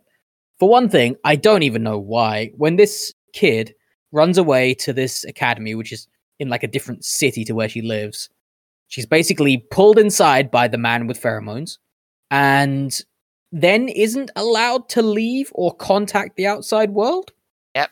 So then you can meet this kid who steals your pants and uh, Threatens to burn her hair off. pretty much. And then, oh, there's all these classes and these power ranking systems, and you Oh, piss this God, teacher yeah. off, so you're a zero star now, even though your power's clearly great, and just so Oh. much nonsense and bullshit. So it's all pointless as well because they, have a ranking system for no fucking reason. I mean, the the idea behind it makes some sense. It's like you want to make sure you know which are the dangerous people and like who can't necessarily control their powers. But if that's the case, why are they all in the same room together anyway? Like it's completely irrelevant. Like if you're in a different set at a British school, you don't suddenly like mix the lowest with the highest. You know, you teach them differently because they need to be taught differently. They the way they split up powers is weird, and I can't remember what it was, but I remember they had like very arbitrary definitions. They did. Yeah, but at the end of the day, you're going to have arbitrary definitions. I, I know, but it was like say like World of Darkness, for example, does a good job of splitting up its magics of like its categories of magic into ten pretty decent categories, whereas this it was more like transistory or whatever the fuck it was. yeah. Uh, It, it, was does stuff like that. get pigeonholed by the fact that, like, oh yeah, we only have four houses. And it's like, okay, but why not just have more? It's just a whole lot of like none of this is relevant, by the way. It's not like certain characters don't interact with each other because like the most famous thing that people can think of with like a school and houses is Harry Potter, I would assume. And so with that in mind, yes, the people in those houses are mixed together, but they tend to only interact with people from their own house. they don't tend to interact with other people. Uh, Your your star dictates your boarding school quality, of whether you get to sleep on the streets or God, yeah. You can either have the most basic shit or live in the lap of luxury because you threaten to murder people. wait. This is the series where they invented bins that don't like rubbish. yeah, that was a thing. Uh, that made me so mad. I don't know why it made you that mad. Like, it's, Yeah, you silly, were but- weirdly offended by the bins. Why would you invent a bin that doesn't want rubbish and is actively distressed by this? it was like silly, but I didn't mind it. Ah, I don't know. No, they have to fight a teddy bear at one point, don't they? I think that was Yeah, like a lot of the plot points in this, I remember just go nowhere, like No. at all. Well, the main plot seems to be more about the because it's a shojo, weirdly. So the main plot is, is meant to be like the romance between the lead girl and the fire guy, but I it, don't, I don't think really- it's necessarily romance. that's the thing. It does a really awkward job of. It doesn't really know what it is. Like this stage. relationship, sure. I don't know if I'd go as far as romance. At the point, it says it's a shojo, and it really doesn't feel like one at this stage. Not at all. Yeah, it bullshit. It's all bullshit. It's all bullshit. None of the plot points go anywhere. They really don't. And it's just sort of there. And I understand that it's meant to be about building relationships and stuff, but it doesn't do that very well either. In fact, as soon as she gets to the school, her super BFF forever, she's like, hey, what are you doing here? Go away. yeah, so not good. To be fair, I think her friend actually just straight up beats her up at times as well. Yes, that does ring a bell. Just like, no, no one's allowed to beat her up except me. Oh, one of those series. Well, One of those, yeah. Nagatoro, is that you? no, that Nagato's good. This certainly isn't. Indeed, but uh, is it better than what it's up against? That's the question. Is it up against Kiss X Sis? Oh no, it's up against the first series we covered this year, Black Summoner, aka Kuro no Shoukanshi, from way back in episode twenty-nine. Written by Mayoi Doufu, art by Jin Amo. This is ongoing with eleven volumes of the manga, fifteen volumes of the light novel. Uh, it's licensed by J Novel Club, which means you can get six volumes of the manga and eight volumes of the light novel through them, but it's digital only. And there is an anime version airing next season, so summer 2022, you'll be able to watch the anime of Black Summoner. I only remember one thing about this. And that one thing is that he has no reason to be called Black Summoner. No, because he uses green magic. Green magic all I the time. I think in the coloured stuff or in trailer, you find out his robes are black. Yeah, he wears black clothes. He's Kirito, got yeah, it. I, I think they're basically be doing like a sort of online, like, oh, it's the black swordsman because he wears a black cloak, and it's just, ah, it's the black summoner because he, he's a summoner who wears a black cloak. It's an isekai, and I really remember it being just. I asked for a bog standard isekai, and I got a bog standard isekai. You did very specifically say, Phil, I want the neutral do point, yeah. the most generic ass isekai. I wanted to do a bit where I'd be like, oh, that's the end of year one, massive hype going into year two, and it's just standard isekai. I- I'm actually like just because I legit didn't remember any of this. I'm just flicking back through the first few pages to try and shake something loose. And not only is it not really doing that, but within the first few pages, it's like guy gets randomly isekai'd into another world. He's talking to the system and he has stat blocks. Even better, Yeah. guy wakes up and he's already been isekai'd in another world and doesn't remember anything. Very specifically, he has amnesia. Completely Because- pointless. Apparently, as part of the isekai process, he gave up his memories to get more abilities. he cashed them in for those sweet, sweet skill points. yes, quite literally. Because I think we then get a section of him picking his skills. Yeah, you see that later on, and I think he'd essentially broken it. So, like, he put a lot of his magical the isekai points towards breaking the skill points. I, I pick all the skills that let me level up easier and get more skill points and blah blah blah. So it all it's compound interest. Very much so. And like the first, at least the first chapter is literally just exposition and yeah. I, I think the one thing to note was apparently he proposed to the goddess that brought him over. as you do. Something like that, yeah. Like, one of the overarching goals is that you, they want to be able Want- to want summon her. in summon this her, but he can't. 'cause He's too weak at the moment. And in fairness, his harem, we actually get some variety in our harem for once because this harem includes a slime, which doesn't transform into a human, a giant old, and like an old 50 year old man knight, and then there has to be a female. So the demon king's daughter, who, just to be confusing because the plot is about stopping the demon king coming back, she won't be the demon king, maybe, probably. Yeah. I do vaguely remember this. Uh, you forgot the, and this is one thing I think we did go on for a while. The slavery? the elf. Oh, slave. her. Yeah, yep. The elf slavery. Yeah, yeah. I mean, at the time, yeah, there's definitely issues to be had here because I remember he that they do bang, and there's lots of issues about what's consent and what's informed consent and all Yes. that. But in the context of having seen redo of healer, uh, this is fine. Yeah, yes. Don't get Let's wrong. not use redo of a healer as a bar. As the bar. yeah, like I, I think this was something Sean said. Like Black Summoner at least goes through the effort to show it. It is a somewhat more wholesome relationship.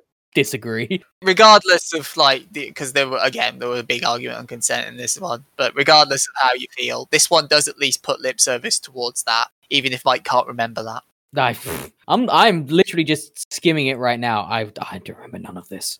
Like none of it. It's so generic. The art's not bad though. I mean fine. compared to alice academy frankly I mean, sure, but I'm not comparing it to Alice Academy just yet. but that was the point everything about black summoner was it's fine Yeah, like it's a straight five out of ten, like all the way through.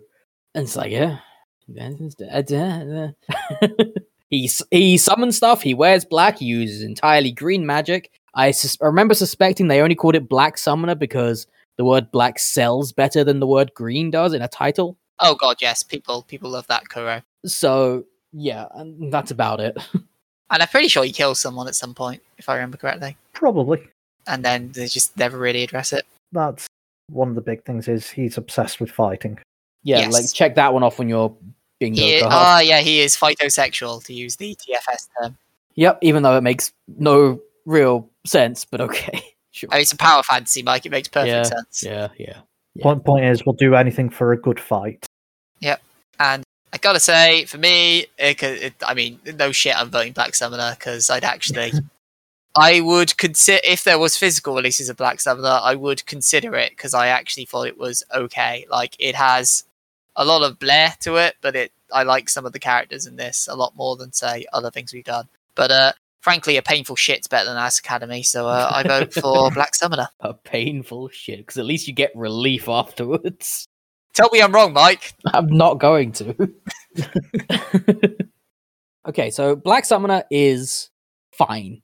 It's absolutely fine. It is very, very generic, and as such, it's really hard to gain any sort of real emotional connection to the characters or anything, and what's actually happening.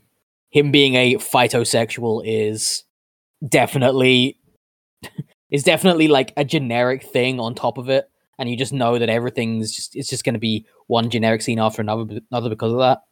And on the one hand, I actually kind of remembered Alice Academy because it made me so mm. goddamn angry. It left an impression. It definitely left an impression. Like I, I, I remember what Alice Academy looked like because it was so bad at art and story was so bad and and the powers were nonsensical and yeah, I'm choosing Black Summoner because fuck Alice Academy, man. Yep. It's pretty Essentially, there, nothing beats Alice Academy. yeah. zero is better than minus 10. There you go. Minus two, Mike. Get it right. Uh, in jokes. Phil. Uh, Go on, you got no pressure now. I do have no pressure. I wasn't as disfavourable on Alice Academy as the two of you. Say, art outside of the the abstract pheromones and nullification, I didn't have any massive issue with the art.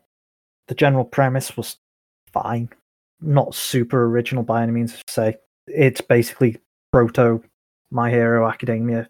Certain people with special abilities going to school, as say, though the added no one knows these abilities exist outside of government officials or whatever. Yeah, it's dumb. Yes, I know you in particular took massive offense to that part, Mike. It was real dumb. I didn't have that issue because uh, whatever, like uh, it's one of those hand wavy things. Like, sure, it's a secret, doesn't bother me that much. I don't find it offensive that they're keeping it. As... And then, yeah, Black Summoner is fine. It is a thing that exists. It's all right. Is to say, I think I'm probably gonna go Black Summoner myself. Yeah, The art is definitely better. definitely. say I don't have any particular issue with the Alice Academy one, but yeah, the, the art in Black Summoner definitely better.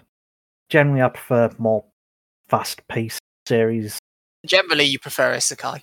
Generally, I prefer Sky. Sure, yeah, Black Summoner.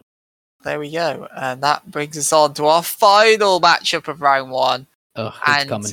Going from the first series we covered to the last series we covered. So, Kiss X Sis by Bo Ditama. This is finished at 25 volumes. It's not been licensed. There are two 12 episode animes, one anime, one OVA, but to my knowledge, they're both unstreamable. For multiple reasons. Yeah. Mike, this is your fault. It's You shit. made us do this. This is you chose fault. this. Yeah, okay. Like, I don't want to go over this too much. we literally did it in the last episode. But this is just shit. I mean, have your opinions matured in the past week? No, if anything, I'm angrier. it's like it. The premise is stupid. The way they go about the premise is stupid. It's weirdly abusive all the way through, and it accomplishes nothing. That's it. That's the quickest way I can say it. If for whatever reason you've only decided to listen to this episode, not the one from last time, uh, yeah, Kiss X Sis, as it pretty much implies, is about a uh, brother and his two sisters and their quest to Stepsisters. fuck.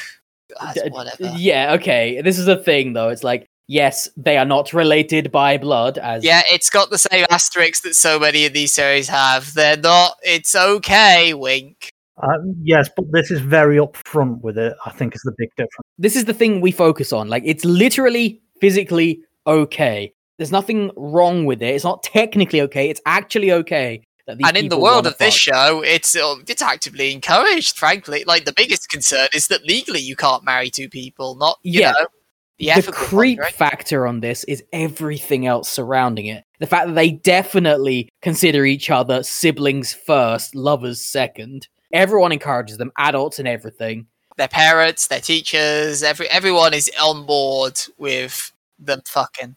And it's just closet porn. Like it's just fetish after fetish after fetish. It doesn't go as far as World's End Harem does, but it's not far behind.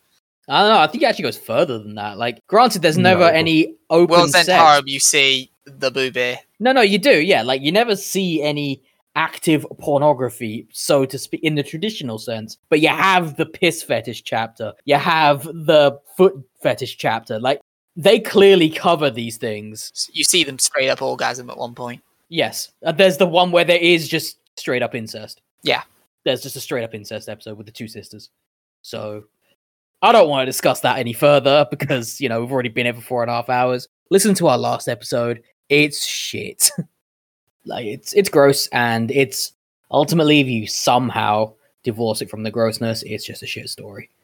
So yeah, it's going to be a tough time for Kiss X Sis to win this category. Let's put it that way. The one positive I'll say about Kiss X Sis, which I did say in last episode, is that at least it shoots for the fences, I guess, in the fan service regards. Better to lean in than not, even if that's not necessarily for the best in the context. But uh, yeah, it as Mike said, it's going to have a hard time losing. Do you do you know what it's up against, Mike? Could you put it together? No, I can't remember. Fill Oh, it in. God, my eyes immediately looked at it, and I do remember. Oh fuck me! You know what's coming because it's up Oh, against Tsubasa. You're my killer match, aka Tsubasa-chan, Kiriwa Machingo Shita Ona wa Satsujinki. AKA everyone's a fucking dumbass. Written and drawn by Riona Fukuoka. This was discontinued after 23 chapters because the uh, mangaka had poor health, and it's not been licensed for an anime. I couldn't find out anything about if they've recovered since we recorded the episode, but again, T's and P's as it were, and here's hoping that they are feeling a lot better than they were at the time when this had to be cancelled.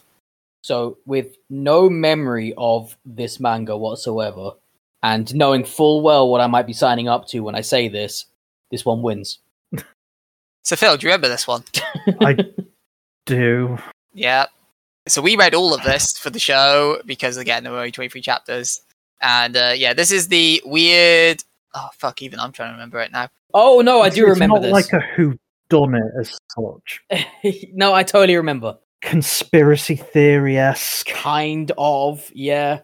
This was the stupid like they he's contacting a girl complaining uh, on like a dating app. And then she kills the guys. Like, yeah, because he's like bitching about the people bullying him or something, and and it turns out she's probably the person that was sentenced for a bunch of murders a few years ago. yeah, but like somehow no one knows what she looks like or some shit.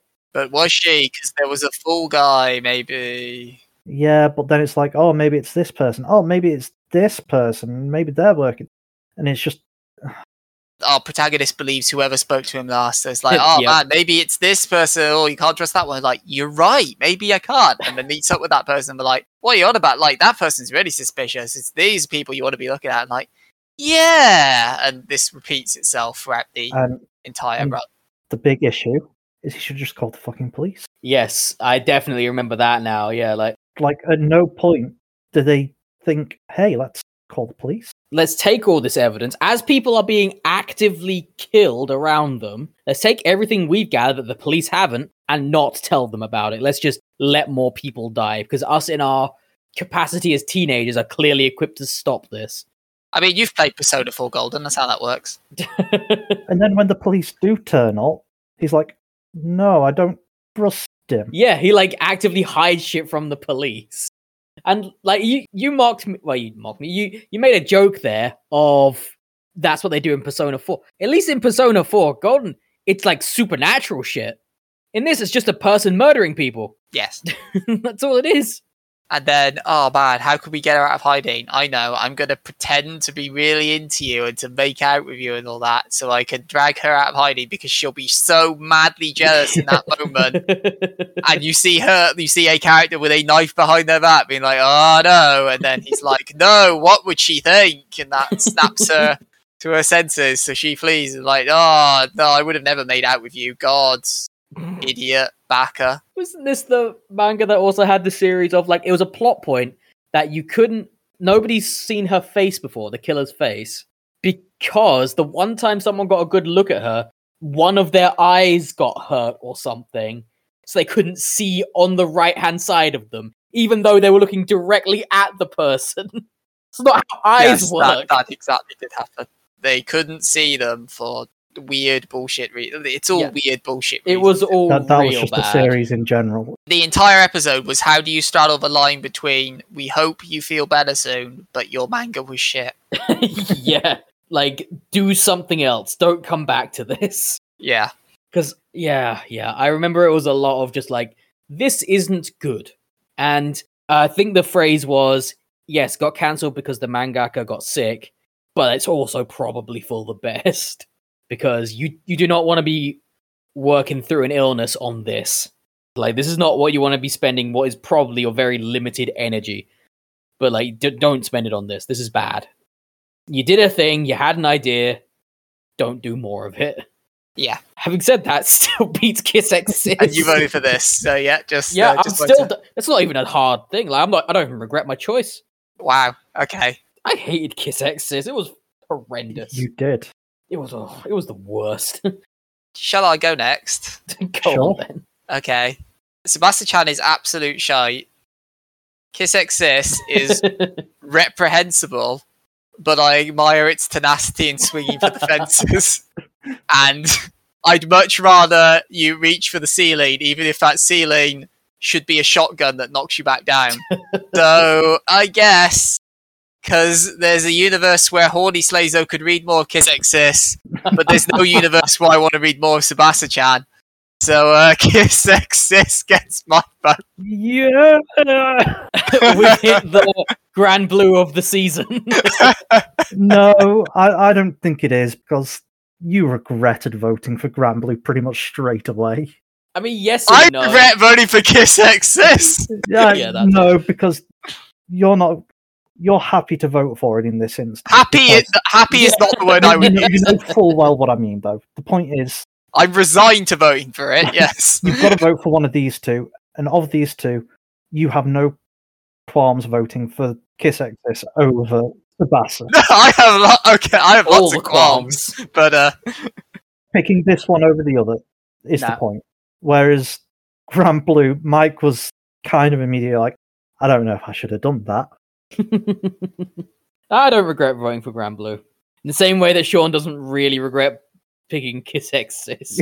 but we're all gonna think he's weird for it. I I regret nothing. Zip. Unless his thought is now being validated by Phil's choice. Ooh, what's Imagine if it and Sword Art Online get through round one.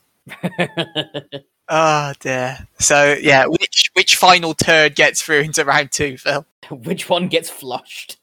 I'm going to vote for Kiss X Sis. Oh!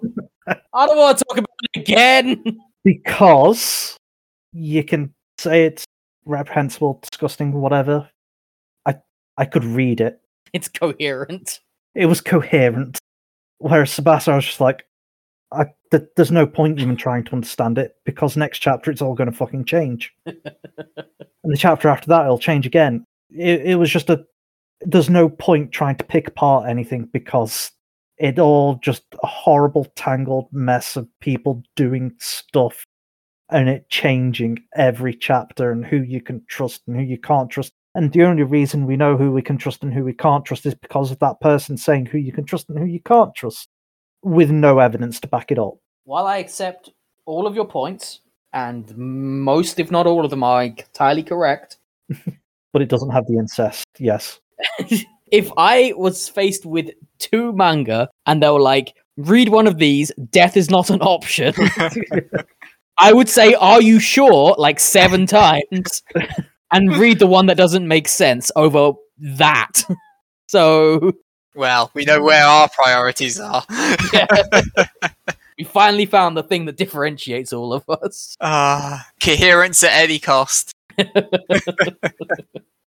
I mean, yeah, Yeah, yeah. yeah. I mean, and that brings round one to a close. So oh, to finally. to to recap, this thankfully won't be this long in the edit. Results: Shikimori beats UR008. So I'm a Spider beats World Trigger. Claymore beats Fighting for the Heavens. Asher Purgatory beats Dragon Rioting. Space Mercenaries beats Redo of Healer. At least one of the absolute trash things went out. Hmm. Sword Art Online beats uh, Spider Monster. Invisible Man beats Komi. Slime beats House Husband. Maiden in Love beats World End Harem. Black Summoner beats Alice Academy. And somehow, someway, Kiss X Sis beats Tsubasa Chan. They will all make it through to round two along with our five buys, which we will discuss in the next episode, which will be going live in our off week. So next week. So make sure you tune in then. As always, you can follow Mike, twitch.tv slash Berserkra to see him. Probably still trying to do inscription. Got to go fast. And Yeah. the rate some of us are accumulating channel points, probably whatever uh, some of us are going to cash our wins in on next. Maybe Mhm. you'll be on Persona 3 by that point, maybe. I can't remember. Is that next or is Grandia next? No, that's next. That's next. So probably Persona 3 at this point. You can follow Phil at Finaxian for absolutely no content. Uh, you can follow me at Slazer King to hear my rants about gachas and probably at this point lamenting the end of Dragalia Lost. Podcast as a whole at Trash Manga Cast, or of course, don't forget to subscribe to us on all the various platforms: uh, Spotify, Google, Stitcher, TuneIn, Apple, to be notified the moment our second half goes live, so you can find out exactly who will be crowned the trashiest manga friends and which series will get the honor of being not actually trash. Will it be Kiss X Sis? Will it be Sword Art Online? Both still No. in the running. No, they'll be going No. out in round two. Who are we kidding? But uh, thank you very much for listening. Any closing thoughts from either of you? Only that if Kiss X's fights Sword Art Online in the next round, that's. I, I might actually take Let the me just option. swap the bracket. Right, so not to the extent of last year with Grand Blue, but I hope Kiss X Sis goes the distance. what can I say? I like betting on the dark horse. Well, find out for yourselves next time. Thank you very much for listening. Goodbye, everybody.